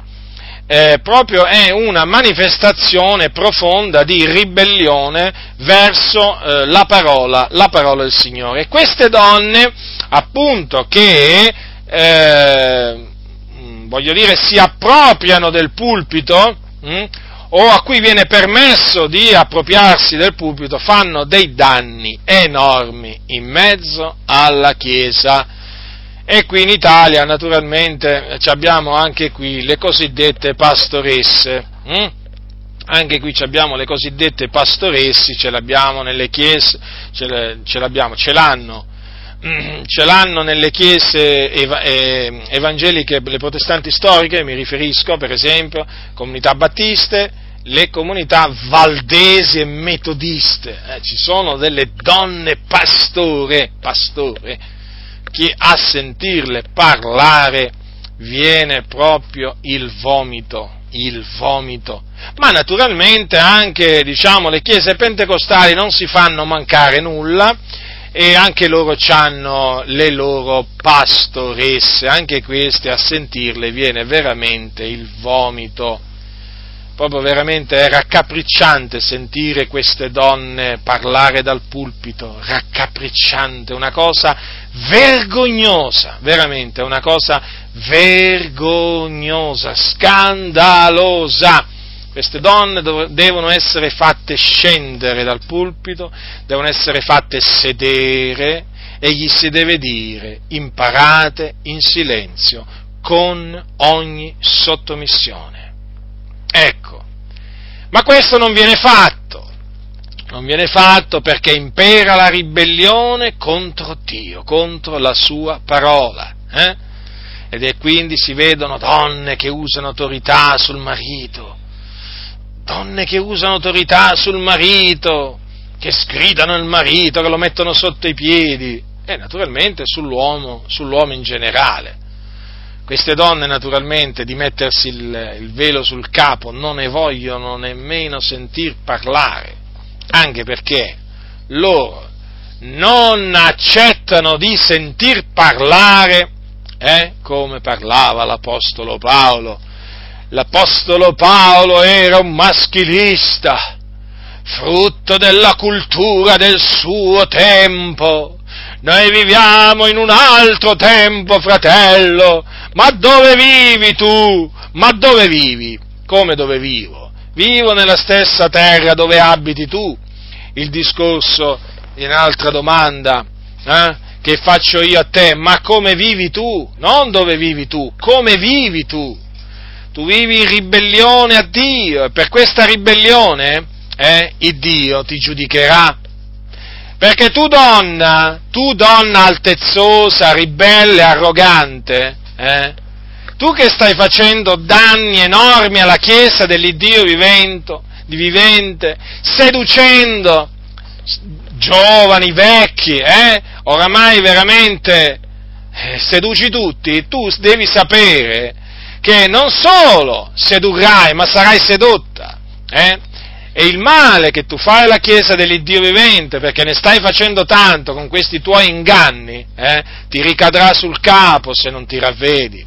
Come ricadde sul capo di Jezebel, e non solo su Jezebel, ma anche sui suoi figli. Sappi che il male ricadrà anche su di te, perché, perché Dio è giusto. Dio è giusto! E tu invece vivi veramente in disprezzo della giustizia di Dio, dei comandamenti di Dio che sono giustizia. Tu ti appunto ti arroghi qualche cosa che non ti è lecito fare, eh? perché sei una donna arrogante e ti devi ravvedere di questa tua arroganza, ti devi umiliare profondamente nel cospetto di Dio e scendi dal pulpito e smetti di insegnare e comincia a imparare in silenzio con ogni sottomissione, come si addice a ogni donna che fa professione di pietà. Dunque la ribellione impera nella casa di Dio. La Bibbia lo dice, Adamo fu formato il primo e poi Eve, Adamo non fu sedotto, ma la donna essendo stata sedotta cadde in trasgressione. Ma non importa niente, Paolo non capiva niente, non capiva niente Paolo, capiscono loro, capiscono tu, tutto, tutto questi qua, capiscono, tutto, tutto questi ribelli, no? Poi hanno la loro scuola antibiblica, chiaramente una volta che vai alla loro scuola, chiaramente ti finisci di rovinare, eh? proprio ti finisci di rovinare, esci dalla, dalla loro scuola biblica che sei veramente come una bestia senza ragione, veramente. Dalle scuole bibliche oggi veramente escono dei pastori che assomigliano più a delle bestie senza ragione. Sì, sì. Ma voi, ma voi considerate un momento i pastori, per esempio, della denominazione della Chiesa Valdese. Eh? Ci sono alcuni pastori, peraltro, della Chiesa Valdese che a vederli solo in faccia ti viene ribrezzo perché sono omosessuali. Si capisce proprio lontano, veramente, qualcuno direbbe un chilometro. No? Ma proprio da come parlano, da come si atteggiano, da come si muovono, o sono effeminati o sono omosessuali, comunque sia, siamo sempre in quel raggio, in quel raggio lì. Ma voglio dire, ma, ma voi li avete visti? Ma voi li avete sentiti parlare? Ma veramente sono come delle bestie senza ragione, ma naturalmente posso aggiungere pastori delle chiese episcopaliane, presbiteriane, chiese riformate, ma anche chiese pentecostali, eh, non vi pensate quando parlano non sembrano degli esseri umani, sembrano delle bestie, delle bestie feroci. E infatti sono lupi rapaci, perché appunto non sono pecore, sono proprio lupi rapaci, travestiti da pecore. Voi li vedete, no? Sembrano delle pecorelle, eh? Appena li sentite parlare sulla dottrina, no? proprio tirano fuori dal loro cuore tutta la loro malvagità, tutta la loro stoltezza. Gli sentite dire delle cose che sembra veramente che siano proprio delle bestie senza ragione. Veramente, nati alla vita animale, nati alla vita animale proprio. È proprio così, fratelli nel Signore, perché poi si riducono così quelli che rinnegano la parola di Dio, diventano come bestie senza ragione, perché poi Dio manda loro efficacia d'errore, capisci? È proprio così, il Dio manda loro induramento di cuore per punizione e allora loro vanno di male in peggio, di male in peggio, di male in peggio, fino a che poi si ritroveranno all'inferno. Questa è la, triste, è la triste realtà, fratelli. In queste scuole, vi stavo dicendo appunto, insegnano a come disubbidire alla parola del Signore, non a come ubbidire o a far ubbidire la parola di Dio. No, infatti una delle cose che insegnano in queste scuole bibliche eh, è appunto è che la donna, la donna eh, è uguale all'uomo in tutto e per tutto e quindi si può vestire come l'uomo. Eh? Può insegnare come l'uomo, nella Chiesa può fare tutto. A me ci sono denominazioni che sono in mano alle donne, pensate un po' voi, le denominazioni. Qui non è che si tratta più adesso di una comunità a livello locale, no! Qui adesso proprio le denominazioni intere, ma vi rendete conto? Una donna a capo di una denominazione, eh? Che si sceglie poi, no? Le, le donne come consigliere, ma io me le immagino, no? Me le, me le immagino, no? Jezebel, no? Sul trono, eh? sul trono, e poi naturalmente le sue figlie, tale madre e tale figlia. Che vi aspettate voi? Che la figlia sia diversa dalla madre? Eh? Quindi praticamente tutte queste Jezebel, no? ormai si stanno facendo sempre più strada nelle denominazioni, non solo delle chiese protestanti storiche, badate bene, ma anche nelle chiese pentecostali. Guardate, le Jezebel veramente sono in aumento, in, e si vede perché? Perché chiaramente le chiese pentecostali vanno di male in peggio, naturalmente questo anche a causa della eh, diciamo, eh, maggiore diffusione che ha sempre di più il, il cosiddetto pastorate femminile. E voglio dire qualche cosa a quelle denominazioni, ai, ai membri di, di, chiesa, di quelle denominazioni che ancora dicono no, noi qui, quando mai? Noi, donne pastore, mai! Mai donne pastore da noi! Ascoltatemi, ascoltatemi bene, eh? Allora fra poco vi ritroverete delle donne pastore anche voi, eh? Anche voi. Non so tra quanto tempo, eh? Perché chiaramente eh, non è che vi sto dando una rivelazione, ma vi posso dire, vi posso dire, vi posso dire che tutti i segnali, tutti i segnali convergono in una direzione. Il pastorato femminile oramai è dietro l'angolo anche nella vostra denominazione. Non lo so quanto passerà, ma sta eh, camminando a passi veloci, eh? Già, già sento appunto, già, già, lo sento, già lo sento, lo sento arrivare, sta per arrivare anche nelle vostre comunità. D'altronde, guardate che non è che vi sto dicendo una cosa che non è successa da nessun'altra parte. Voi considerate per esempio le assemblee di Dio americane, ma le assemblee di Dio americane, quante pastoresse che hanno? Le assemblee di Dio americane, eh? Considerate un po' voi, eh, ma da tanti anni oramai ci hanno pastoresse. Ora, voi pensate che sotto l'influenza delle assemblee di Dio americane, prima o poi anche le assemblee di Dio, eh, diciamo delle altre nazioni, eh, eh, voglio dire, non permetteranno alla donna di fare pastore? Ma certo, infatti già ci sono le assemblee di Dio di alcune nazioni dove permettono il pastorato femminile. In Italia ancora no. Alcuni dicono purtroppo, purtroppo, dicono quelli del partito, hm? del partito, chiamiamolo innovatore, no? O meglio, del partito lungimirante, dicono ancora in cuor loro, purtroppo da noi ancora il pastorato femminile non è arrivato. Eh, e infatti sta per arrivare. E infatti sta per arrivare, non so quando, ma tenete bene a mente quello che vi sto, per dice, per di, che vi sto dicendo, perché ci sono vari segnali, eh? Ci sono vari segnali che fanno comprendere che, diciamo, è iniziata una nuova era anche per le assemblee di Dio in Italia. Io dico purtroppo, naturalmente, da, chiaramente, perché dal punto di vista biblico dobbiamo dire purtroppo, perché questi proprio oramai si stanno avviando proprio sempre verso il peggio del peggio. Chiaramente questo non può che rattristare, ma eh, deve avvenire, sono cose che devono avvenire perché deve venire l'apostasia, e quindi vi avverto, fratelli che frequentate chiese, dell'Assemblea di Dio in Italia, badate bene che il pastorato femminile è alle porte. Sta bussando! Sta bussando sempre più forte! e qualcuno ha deciso di aprire. E qualcuno ha deciso di aprire. E quando si apre la porta al pastorato femminile, chiaramente poi e poi immaginate un po' voi quello che potrà succedere, già succede quello che succede, immaginate un po' voi quando arriveranno le donne pastore hm, nelle assemblee di Dio in Italia. Sì, arriveranno, arriveranno non so quando, fratelli del Signore, ma, ma i segnali, i segnali sono inequivocabili, sono inequivocabili, è una questione di tempo, di tempo. Peraltro, nelle assemblee di Dio in Italia già, già le donne insegnano nel loro piccolo, già, già le, le, hanno preparate, già, già, c'è qualcuna che si allarga un po' di più. Ah?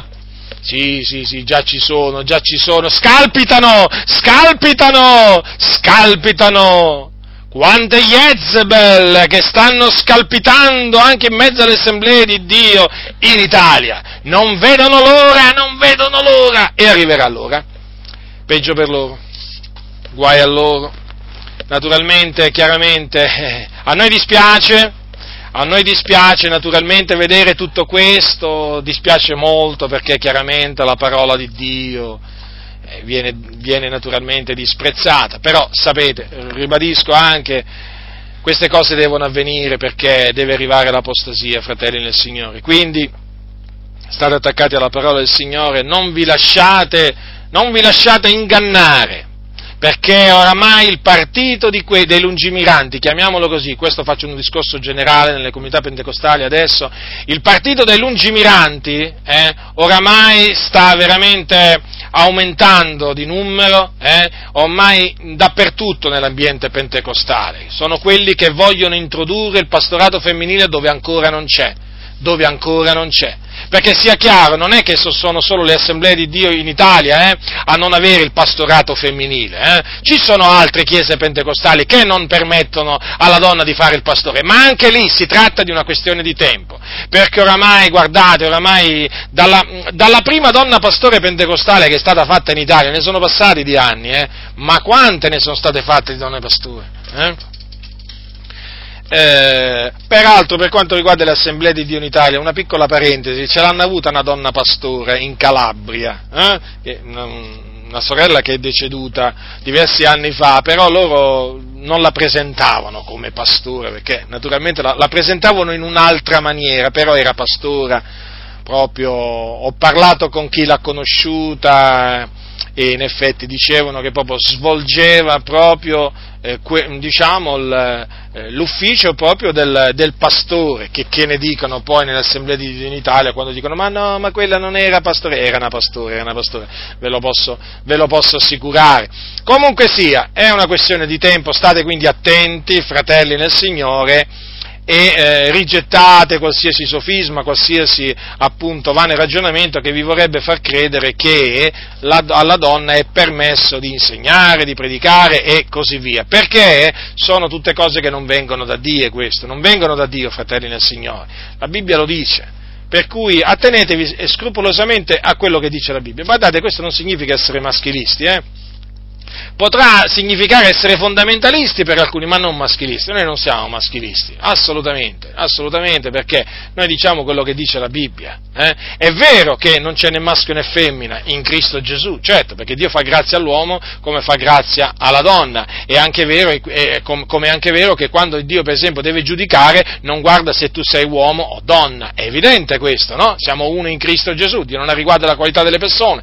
Sì, ma è altrettanto vero che, appunto, eh, il capo di ogni donna è l'uomo, che c'è un ordine, c'è un ordine nella Chiesa che, va, che è stato stabilito e quindi va rispettato. D'altronde cosa dice? Adamo fu formato il prima, no? E poi Eva, quindi c'è un ordine. La donna, ricordatevi, è stata fatta, è stata fatta per l'uomo, non è l'uomo essere stato fatto per la donna. E quindi ecco perché no? la donna deve avere un segno eh, sul capo dell'autorità da cui dipende, perché la donna dipende da un'autorità eh, che è l'uomo. L'uomo anche dipende da un'autorità, che è Cristo. Eh? E quindi, vedete, fratelli del Signore, c'è un ordine che va rispettato, ma alcuni non vogliono rispettare l'ordine di Dio, vogliono rispettare l'ordine della loro denominazione. Eh, sapete cosa dice la scrittura? Chi, chi, è ingiusto sia ingiusto ancora. Non di meno sarà salvata, qui sta parlando appunto della donna, sarà salvata partorendo figlioli se persevererà nella fede, nell'amore, nella santificazione con modestia. Quindi, Innanzitutto è cosa buona che la donna partorisca figlioli. Quanti figli, fratelli, fratello nel Signore? Quanti, quanti, figli? Quanti ne vuole Dio? Non, non, siamo noi certamente a stabilire il numero dei figli, eh? è Dio che decide quanti figli dare appunto a ciascuna coppia. Eh, quindi eh, la maternità è un qualche cosa di buono nel cospetto, nel cospetto del Signore, eh, che la donna deve ricercare, eh, che non deve fare niente per impedire. Hm? Ovviamente anche l'uomo non deve fare niente per impedire che sua moglie rimanga incinta, quindi questo naturalmente esclude ogni forma di contraccezione. Hm? Crescete, moltiplicate, riempite la terra, tu dirai come? Ancora oggi 7, milioni, 7 miliardi di persone e tu ancora citi le parole, le parole di Dio, crescete moltiplicate? Eh sì, perché c'è ancora spazio sulla faccia della terra, state tranquilli perché c'è ancora molto spazio, eh? c'è ancora molto spazio. No? Eh, allora, come c'è, che, c'è, ancora spazio per quelli che muoiono, nel senso che c'è spazio per, per seppellirli, sappiate che c'è, c'è, anche spazio per quelli che sono in vita, no? Allora, non solo c'è spazio per quelli che appunto vengono, diciamo, nascono, ma c'è anche pane, c'è anche pane per loro, eh? Eh, anche perché è il Signore che provvede, che provvede ai Suoi. Quindi, quindi eh, l'impedire il concepimento da parte della coppia è peccato nel cospetto di Dio, perché Dio vuole che la coppia eh, abbia figli, abbia figli e quindi non deve fare assolutamente niente per impedire il concepimento si chiama proprio impedimento del concepimento o impedire il concepimento. Oggi usata, vengono usate delle espressioni, voglio dire, più raffinate, controllo delle nascite, no? L'uomo controlla le nascite, hai capito? È l'uomo che controlla, non è più Dio che è il controllore, ma diventa l'uomo. Praticamente il controllato diventa controllore. Come? Ma quando mai? Ma quando mai? Purtroppo, purtroppo, si è fatta strada nella Chiesa anche questo disprezzo verso diciamo, questa parte del Consiglio del Signore, tanto è vero che la stragrande maggioranza delle Chiese parla a favore del, eh, diciamo, del controllo delle nascite e quindi parla a favore dei diversi metodi di contraccezione, eh?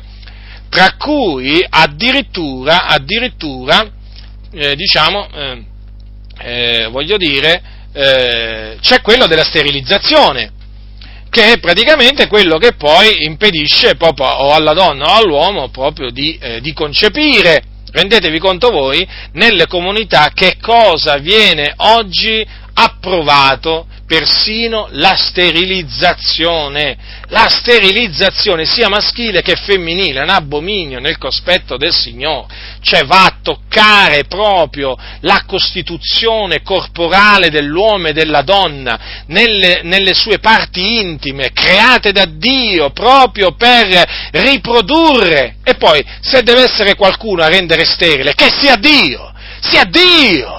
Lasciamo che sia Dio a rendere sterile l'uomo se non vuole che egli abbia figli. Lasciamo che sia Dio a rendere sterile la donna se non vuole proprio che, egli, che ella non, non, non, non deve avere figli, no? Ma mai, mai approvare l'atto di sterilizzazione da parte dell'uomo e della donna. È un abominio, un abominio, un abominio nei confronti, un abominio nel cospetto del Signore. Ma chi fa questo pecca! Ma pecca! Ma veramente si mette contro Dio. Naturalmente come si mette contro Dio anche chi impedisce il concepimento, eh, in altre maniere. Eh, la donna sarà salvata partorendo figlioli. I figli sono un'eredità che viene da Dio, non sono una maledizione. Da nessuna parte c'è scritto che i figli sono una maledizione. Eh? Eh, I figli sono un'eredità che viene dall'Eterno, un'eredità case e ricchezze, no? sapete, sono un'eredità che viene dai padri, ma i figli, chi li dà i figli? Ma chi li può dare i figli? Eh? Tuo nonno ti può dare i figli? Eh? Chi, chi ti può dare dei figli? No, i figli te li può dare solo il Dio, perché vengono da Dio. Che faremo noi? Rifiuteremo d'accettare da Dio, rifiuteremo d'accettare da parte di Dio l'eredità che Lui ha stabilito. Così non sia. Eppure alcuni, alcuni, eh, seguendo il loro cosiddetto libero arbitrio, eh, o pensando di avere il libero arbitrio, dicono no, io ho due figli, poi basta, eh, e guai a chi si permette di, di parlare. Hm? No, noi ci permettiamo di parlare come se ci permettiamo di parlare. Eh? Chi sei tu che parli così? Donna, uomo che tu sia, chi sei tu? Eh? Ti metti al posto di Dio? Eh? I figli sono un'eredità che viene da Dio, il frutto del seno materno è un premio. Eh? Non vuoi più eredità? Non vuoi più un premio? Per quale ragione? Per quale ragione? Non vuoi più essere premiata da Dio? E allora vuol dire che vuoi essere castigata da Dio, quello che ti meriti. Se non vuoi essere premiata da Dio, donna ribella, vuol dire che vuoi essere castigata da Dio. E sappi, e sappi che il castigo arriverà. Il castigo arriverà, anche se ti sei fatta sterilizzare, arriverà, arriverà.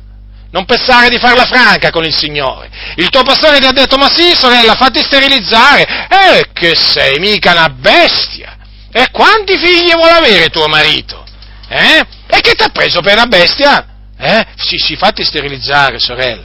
Sorella nel Signore, non farti sterilizzare. E la prossima, che, la prossima volta che incontri questo cosiddetto pastore, fallo diventare verde dalla vergogna e digli mi hai ingannato. Non farti sterilizzare eh, non dare retta alle ciance di questi uomini corrotti, ribellati a questi consigli diabolici, eh, e non ti preoccupare, abbi quanti figli Dio vorrà, e Dio benedirà veramente il frutto, veramente il frutto del tuo, del tuo seno. Non ti spaventare, il Dio si prenderà cura dei tuoi figliuoli, non importa quanti te ne darà, non gli farà mancare il pane e nemmeno l'acqua, stai tranquillo, manco un vestito gli farà, gli farà mancare perché l'Iddio vivente è vero, eh, non fece morire nessuno di fame nel deserto, eh, del popolo di Israele. Nessuno morì di fame, eh, morirono per altre ragioni, ma non di fame, perché Dio provvide loro da mangiare e da bere in un deserto. Eh? Eh, e vai a leggere quanti erano nel deserto, vai a leggere quanti erano, erano moltissimi. Quindi tu pensi che Dio non abbia la potenza di soccorrerti? Eh? Anche se ti darà una famiglia numerosa, non temere che per il Signore sfamare due corvi e sfamarne due miliardi, guarda che non c'è differenza. Eh? Capito? E naturalmente ci aggiungi poi anche i piccini dei corvi, perché Dio sfama pure quelli, quindi fai il conto. Eh? E vuoi che il Signore non possa sfamare i tuoi figli? Eh? Dagli un avvenire, come, dice, come dicono oggi molti, ma certo che Dio gli darà un avvenire. Stai tranquilla. Stai tranquilla sorella, stai tranquilla proprio, abbi fiducia nel Signore e non ribellarti a Dio. Ne avrai del bene, solamente del bene. La donna sarà salvata partorendo figliuoli. Considerate un po' voi, quando uno pensa no, che il, frutto del seno materno è un premio, un premio, no? Già questa parola, lo dice nei salmi, è la scrittura, un premio. Ma cos'è un premio? Una cosa bella, una cosa brutta, ma che cos'è un premio? Io finora ho notato che quando nasce un bambino sono tutti contenti. Com'è sto fatto? Ma com'è sto fatto qua? Tutti contenti, non c'è nessuno che piange disperato. Mm? Ma perché è un premio, no? È come quando uno riceve un premio. Ma avete mai visto uno veramente, voglio dire, arrabbiato quando riceve un premio? Ma l'avete mai visto uno arrabbiato? Eh? Pieno di collera perché è stato premiato, eh? Per un'azione magari coraggiosa. Io non ho mai visto nessuno. Qui veramente in mezzo alla Chiesa oggi veramente si assistono a delle scene veramente inquietanti e dire poco. Eh?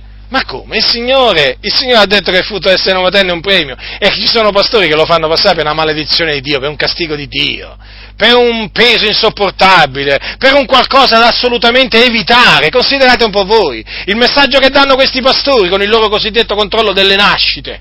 Hm? Evitate di essere premiati da Dio perché il messaggio è questo. Ma come evitate di essere premiati da Dio?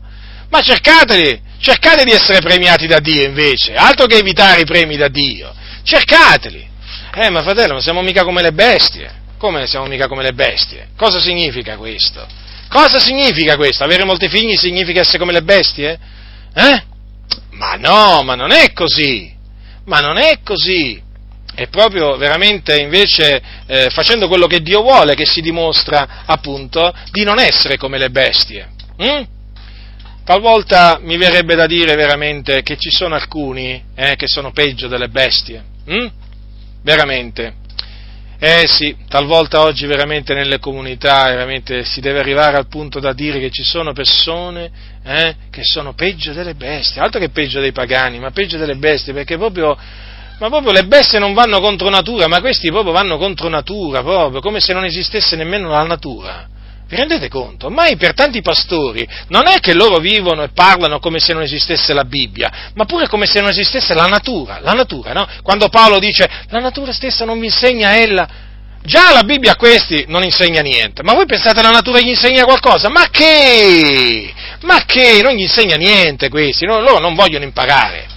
Loro non vogliono imparare, loro, loro, sono dei ribelli, loro vogliono condursi secondo la concupiscenza della loro carne, per loro c'è il castigo. Sono in mezzo alla Chiesa questi individui, fratelli nel Signore. Io lo ribadisco oramai, eh, da tanti anni. Guardate che i peggiori nemici della Chiesa sono dietro il pulpito delle comunità evangeliche. Eh? Non cercateli fuori, non cercateli fuori, eh? perché sono dentro, sono dentro i locali di culto, eh? con la cravatta, vestiti bene, doppio petto, eh? anche col fiorellino qui nel, nel taschino, hm? improfumati che veramente dove, dove, dove, arrivano loro lasciano una scia, di, una scia, di, una scia di, di, profumo veramente impressionante, loro e le loro mogli. Ormai i credenti si riconoscono dai loro profumi. Ah, quello è il fratello Tizio! E là, come fai a dirlo? Beh, si sente il profumo. Quella è la sorella! E come fai a dirlo? Che là c'è quella sorella? Ma perché? Ma perché ha lasciato sta, sto fumo, no? sto, eh, questo profumo? No? E ormai è così purtroppo, fratelli del Signore, ti appiccicano il profumo addosso anche se non ce l'hai e poi veramente ti metti a girare pure tu col profumo addosso che a me mi dà un, tremendo, mi dà un fastidio tremendo, no? Mi dà un fastidio tremendo. Io mi ricordo una volta un pastore, veramente, questo qui si metteva tanto di quel profumo addosso che ogni volta che lo dovevo, diciamo, salutare col bacio, col bacio naturalmente d'amore, ogni volta che lo baciavo mi impuzzava, perché io lo chiamo così, mi impuzzava di questo profumo e dovevo andare poi subito dopo a lavare. Ma una cosa impressionante, ma come fanno taluni veramente? Ma come fanno? Ma, ma, ma com'è che si mettono addosso tutto questo profumo? Ma veramente cercano di attirare le anime in tutte, in tutte, in tutte le maniere. Comunque oggi nella Chiesa purtroppo appunto i peggiori nemici, e così deve essere, sono, sono da dietro il pulpito e praticamente loro ehm, vanno contro la parola del Signore perché pare che questo sia l'ordine che loro hanno ricevuto eh? Infatti, mentre Paolo dice, rappresentando queste cose ai fratelli, tu sarai un buon ministro di Cristo Gesù, praticamente loro leggono in questa maniera, non rappresentando queste cose, ai fratelli tu sarai un buon ministro di Cristo Gesù. Quindi praticamente loro pensano di essere dei buoni ministri di Cristo Gesù, gettandosi alle spalle queste cose che l'Apostolo Paolo ha insegnato e ha ordinato di insegnare. Ha ordinato di insegnare perché Paolo a Timoteo gli ha detto ordina queste cose e insegnale, ordina queste cose e insegnale. Vi dico anche dove è scritto scritto, capitolo 4, eh, sempre delle, della prima epistola di Paolo a Timoteo, versetto 11. Ma che significa ordina queste cose e insegna? E insegnale? Hm? Significa quello che appunto vogliono dire. Dunque la donna sarà salvata partorendo figlioli, se persevererà nella fede, nell'amore nella santificazione con modestia. Quindi la salvezza è assicurata alla donna a questa condizione. Eh? Non se partorirà figli, eh? ci tengo a precisarlo, una volta mi scrisse un fratello e mi disse allora che cosa insegni tu? Eh? Che se una donna non partorisce figli non potrà essere salvata? E chi l'ha detto questo? Chi l'ha detto? Ma chi l'ha detto vorrei sapere. Io non l'ho detto. Paolo non l'ha detto, e allora, voglio dire, chi lo dice? Lo dice sicuramente qualcuno che ci vuole affibbiare, ci vuole attribuire qualche cosa che non è vero. La Bibbia, la Bibbia, dice che la donna sarà salvata se persevererà nella fede, nell'amore e nella santificazione con, con modestia. Quindi questo è quello che la donna deve fare se vuole essere salvata. Perseverare nella fede, nell'amore e nella santificazione con modestia. Quindi, vedete che è importante serbare la fede, serbare l'amore, ma anche procacciare la santificazione. Eh, santificarsi con modestia. Qui naturalmente il discorso è in riferimento alla donna. Quanto è importante dunque la santificazione? È molto importante.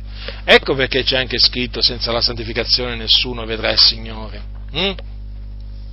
Quindi quanto è importante insegnare queste cose. È importante. E come se è importante? Ma ditemi voi, fratelli nel Signore, sorelle nel Signore, ma se la donna sarà salvata se persevererà nella fede, nell'amore e nella santificazione con modestia? Eh? Allora, se noi parliamo solo della fede eh, e dell'amore, hm? ma non parliamo della santificazione con modestia, faremo il bene a una donna? Domanda. No, non possiamo fare del bene a una donna, perché qui c'è scritto che la donna sarà salvata se persevererà nella fede, nell'amore nella santificazione con modestia, c'è pure la santificazione con modestia. Quindi è importante parlare anche della, della santificazione, proprio quella di cui oggi appunto non si sente parlare perché, perché molti non vogliono parlarne. Per appunto, perché ormai si è fatta strada questa idea che la donna è libera, è emancipata, può fare quello che vuole, ha raggiunto la parità, ma quale parità? Dico io, quale parità? Ma quale parità? E allora si è fatta strada, eh, diciamo, l'idea che donna, i comandamenti che sono scritti nella Bibbia per la donna non sono più validi per lei. Questo veramente è un inganno satanico. È un inganno satanico. State molto attenti, fratelli nel Signore, perché questo è un inganno satanico hm? che bisogna veramente rigettare e smascherare. Chi ama il popolo di Dio, eh, chi ama il popolo di Dio, vuole il bene del popolo di Dio. E chi vuole il bene del, chi procaccia il bene del popolo di Dio non si tira indietro dall'annunziare alcuna parte del consiglio di Dio. Non si tira indietro dall'annunziare alcune delle cose che sono utili alla Chiesa di Dio. E tra le cose che appunto sono utili alla Chiesa di Dio ci sono queste di cui vi ho appena parlato. Quindi, coloro che sono proposti, preposti nel Signore devono rappresentare ai fratelli anche queste cose. È un dovere. Che infatti Paolo ha detto a Timoteo, ordina queste cose e insegnale. Queste cose fanno del bene alla Chiesa hm? fanno del bene alla Chiesa e non può essere altrimenti, perché appunto sono cose che Dio ha ordinato, proprio ha ordinato il Signore, fratelli, ma che Dio ordina qualche cosa per la sua Chiesa, che poi farà del male alla sua Chiesa, non può essere, non può essere. Quindi voi vi dovete guardare non da quelli che parlano, ragionano come l'Apostolo Paolo, ma vi dovete guardare da quelli che parlano e ragionano contro l'Apostolo Paolo contro l'Apostolo Paolo. Da quelli vi dovete guardare, perché quelli, l'Apostolo Paolo tanto tempo fa, li ha proprio, li ha proprio come dire, descritti in maniera perfetta. Perfetta! Alla fine della sua epistola ai Romani, guardate Paolo come li ha, come li ha chiamati a questi. Ascoltate cosa dice ai santi. Vi esorto, fratelli, tenete d'occhio quelli che fomentano le dissensioni e gli scandali contro l'insegnamento che avete ricevuto e ritiratevi da loro, poiché quei tali non servono al nostro Signore Gesù Cristo, ma al proprio ventre, e con dolce lusinghiero parlare seducono il cuore dei semplici. Avete notato con quanta chiarezza l'Apostolo Paolo descrive quelli che rigettano i suoi insegnamenti? Eh? Quelli che fomentano eh? le dissensioni e gli scandali contro l'insegnamento degli apostoli, come li ha chiamati? Come li ha chiamati? Mm? Dice che li ha chiamati, così la Bibbia, dice che non servono al nostro Signore Gesù Cristo ma al proprio ventre. Quindi questi non sono servi di Cristo ma servi del loro stomaco. Mm? Ecco, vanno chiamati in questa maniera. E poi eh, sono anche dei seduttori, perché dice che con dolce e lusinghiero parlare seducono il cuore dei semplici. Avete notato che fanno? C'hanno un parlare dolce quanto è dolce, pieno di miele la loro bocca, è piena di miele. Ma dove trascina la loro bocca? Alla perdizione. È un po' come la donna adultera, no? Che trascina il giovane al macello. Eh? Ecco, questi con la, voce, con la voce dolce suadente, no? Poi naturalmente e con altre cose, comunque con dolce lusinghiero parlare, questi qua eh, seducono il cuore dei semplici, seducono, vedete, sono dei seduttori. Eppure, vedete, hanno la voce dolce. Ma che fanno? Dissentono da quello che ha detto l'Apostolo Paolo, contrastano quello che ha detto l'Apostolo Paolo, producono scandali contro quello che ha detto l'Apostolo Paolo e naturalmente poi coprono queste, tutta questa loro dissensione no? con la, la, la loro furbizia Quindi, vedete, sono facili da riconoscere, fratelli, sono facili da riconoscere quelli che servono il loro ventre, sono quelli che producono le dissensioni e gli scandali contro l'insegnamento che noi abbiamo ricevuto. Da chi? Dagli apostoli. Apostoli che hanno ricevuto l'insegnamento da Cristo perché Paolo trasmetteva quello che, da, quello che, aveva ricevuto da Cristo. Quindi, fratelli nel Signore, adesso sapete. Adesso sapete eh, da chi appunto vi dovete guardare, da quelli che appunto rifiutano di rappresentare queste cose ai fratelli. E appunto non solo rifiutano di rappresentarle, ma contrastano chi le rappresenta, eh, chi vuole che queste cose siano osservate, predicate, questi sono contrastati da questa gente, scherniti, scherniti, derisi, eh? mm, offesi, insultati. Ecco, da questi, non importa come si chiamano, non importa a quale denominazione appartengono, non importa quanto sappiano parlare, vi dovete guardare come vi guardate dai serpenti velenosi. Mm? Vi guardate voi dai serpenti velenosi, giusto? E eh beh, e chi è che non si guarda dai serpenti velenosi? Voglio dire, solo un folle non si guarda da un serpente velenoso, è velenoso. Eh? Quindi da un serpente a un cobra, prendiamo un cobra, eh? Uno si guarda, è come se si guarda. Ecco, voi questi qua li dovete considerare come dei cobra, come dei cobra, questi hanno un veleno mortifero, micidiale, tremendo, ammazzano veramente i santi. I santi, sì, sì, li ammazzano perché hanno un veleno sotto le loro labbra. Eh? E badate bene che sono proprio questi qua che vi dicono la lettera vi uccide. La lettera uccide, fratello! La lettera uccide! Quale lettere? Quale lettere uccidono? Quelle della vostra denominazione. Eh, le lettere di Paolo non mi risulta che mi uccidono, a me non mi hanno ucciso. Ancora non mi hanno ucciso, sono in vita. Beh, se sono in vita io saranno in vita anche gli altri, no? Ma certo, non sono morto non sono morto perché, mm, perché non sono morto? Perché le parole di Paolo danno vita. Le parole di Paolo sono parole viventi, sono parole che trasmettono vita. Invece le parole che trasmettono la morte sono quelle di questi cianciatori, ribelli e seduttori di menti che stanno dietro il pulpito. Questi sì, questi t'ammazzano, t'ammazzano con le loro lettere, con le loro lettere. T'ammazzano sì con le loro menzogne, con la loro furbizia, con la loro spietatezza, questi t'ammazzano piano piano ti fanno morire spiritualmente, senza nemmeno che tu te ne accorgi, ti tolgono la vita che Dio ti ha dato. Bada bene, fratello, sorella nel Signore, ti ho avvertito.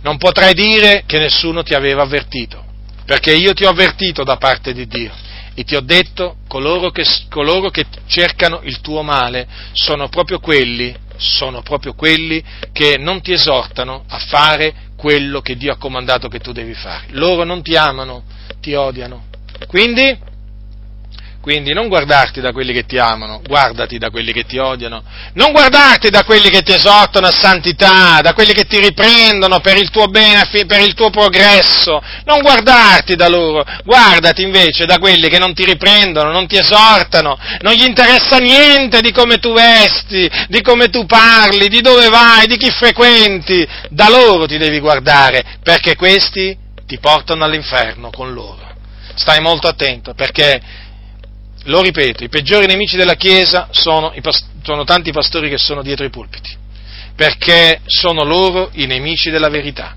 sono loro i nemici della croce. Sì, sì, gente che all'anima le cose di qua giù, non alle cose di lassù. Mm? Sono loro i nemici della croce e quindi per appunto soddisfare la loro concupiscenza mm, calpestano, il consiglio di Dio, di cui appunto fa parte anche ciò su cui ho predicato questa sera. La grazia del Signore nostro Gesù Cristo sia con tutti coloro che lo amano con purità incorrotta. Amen.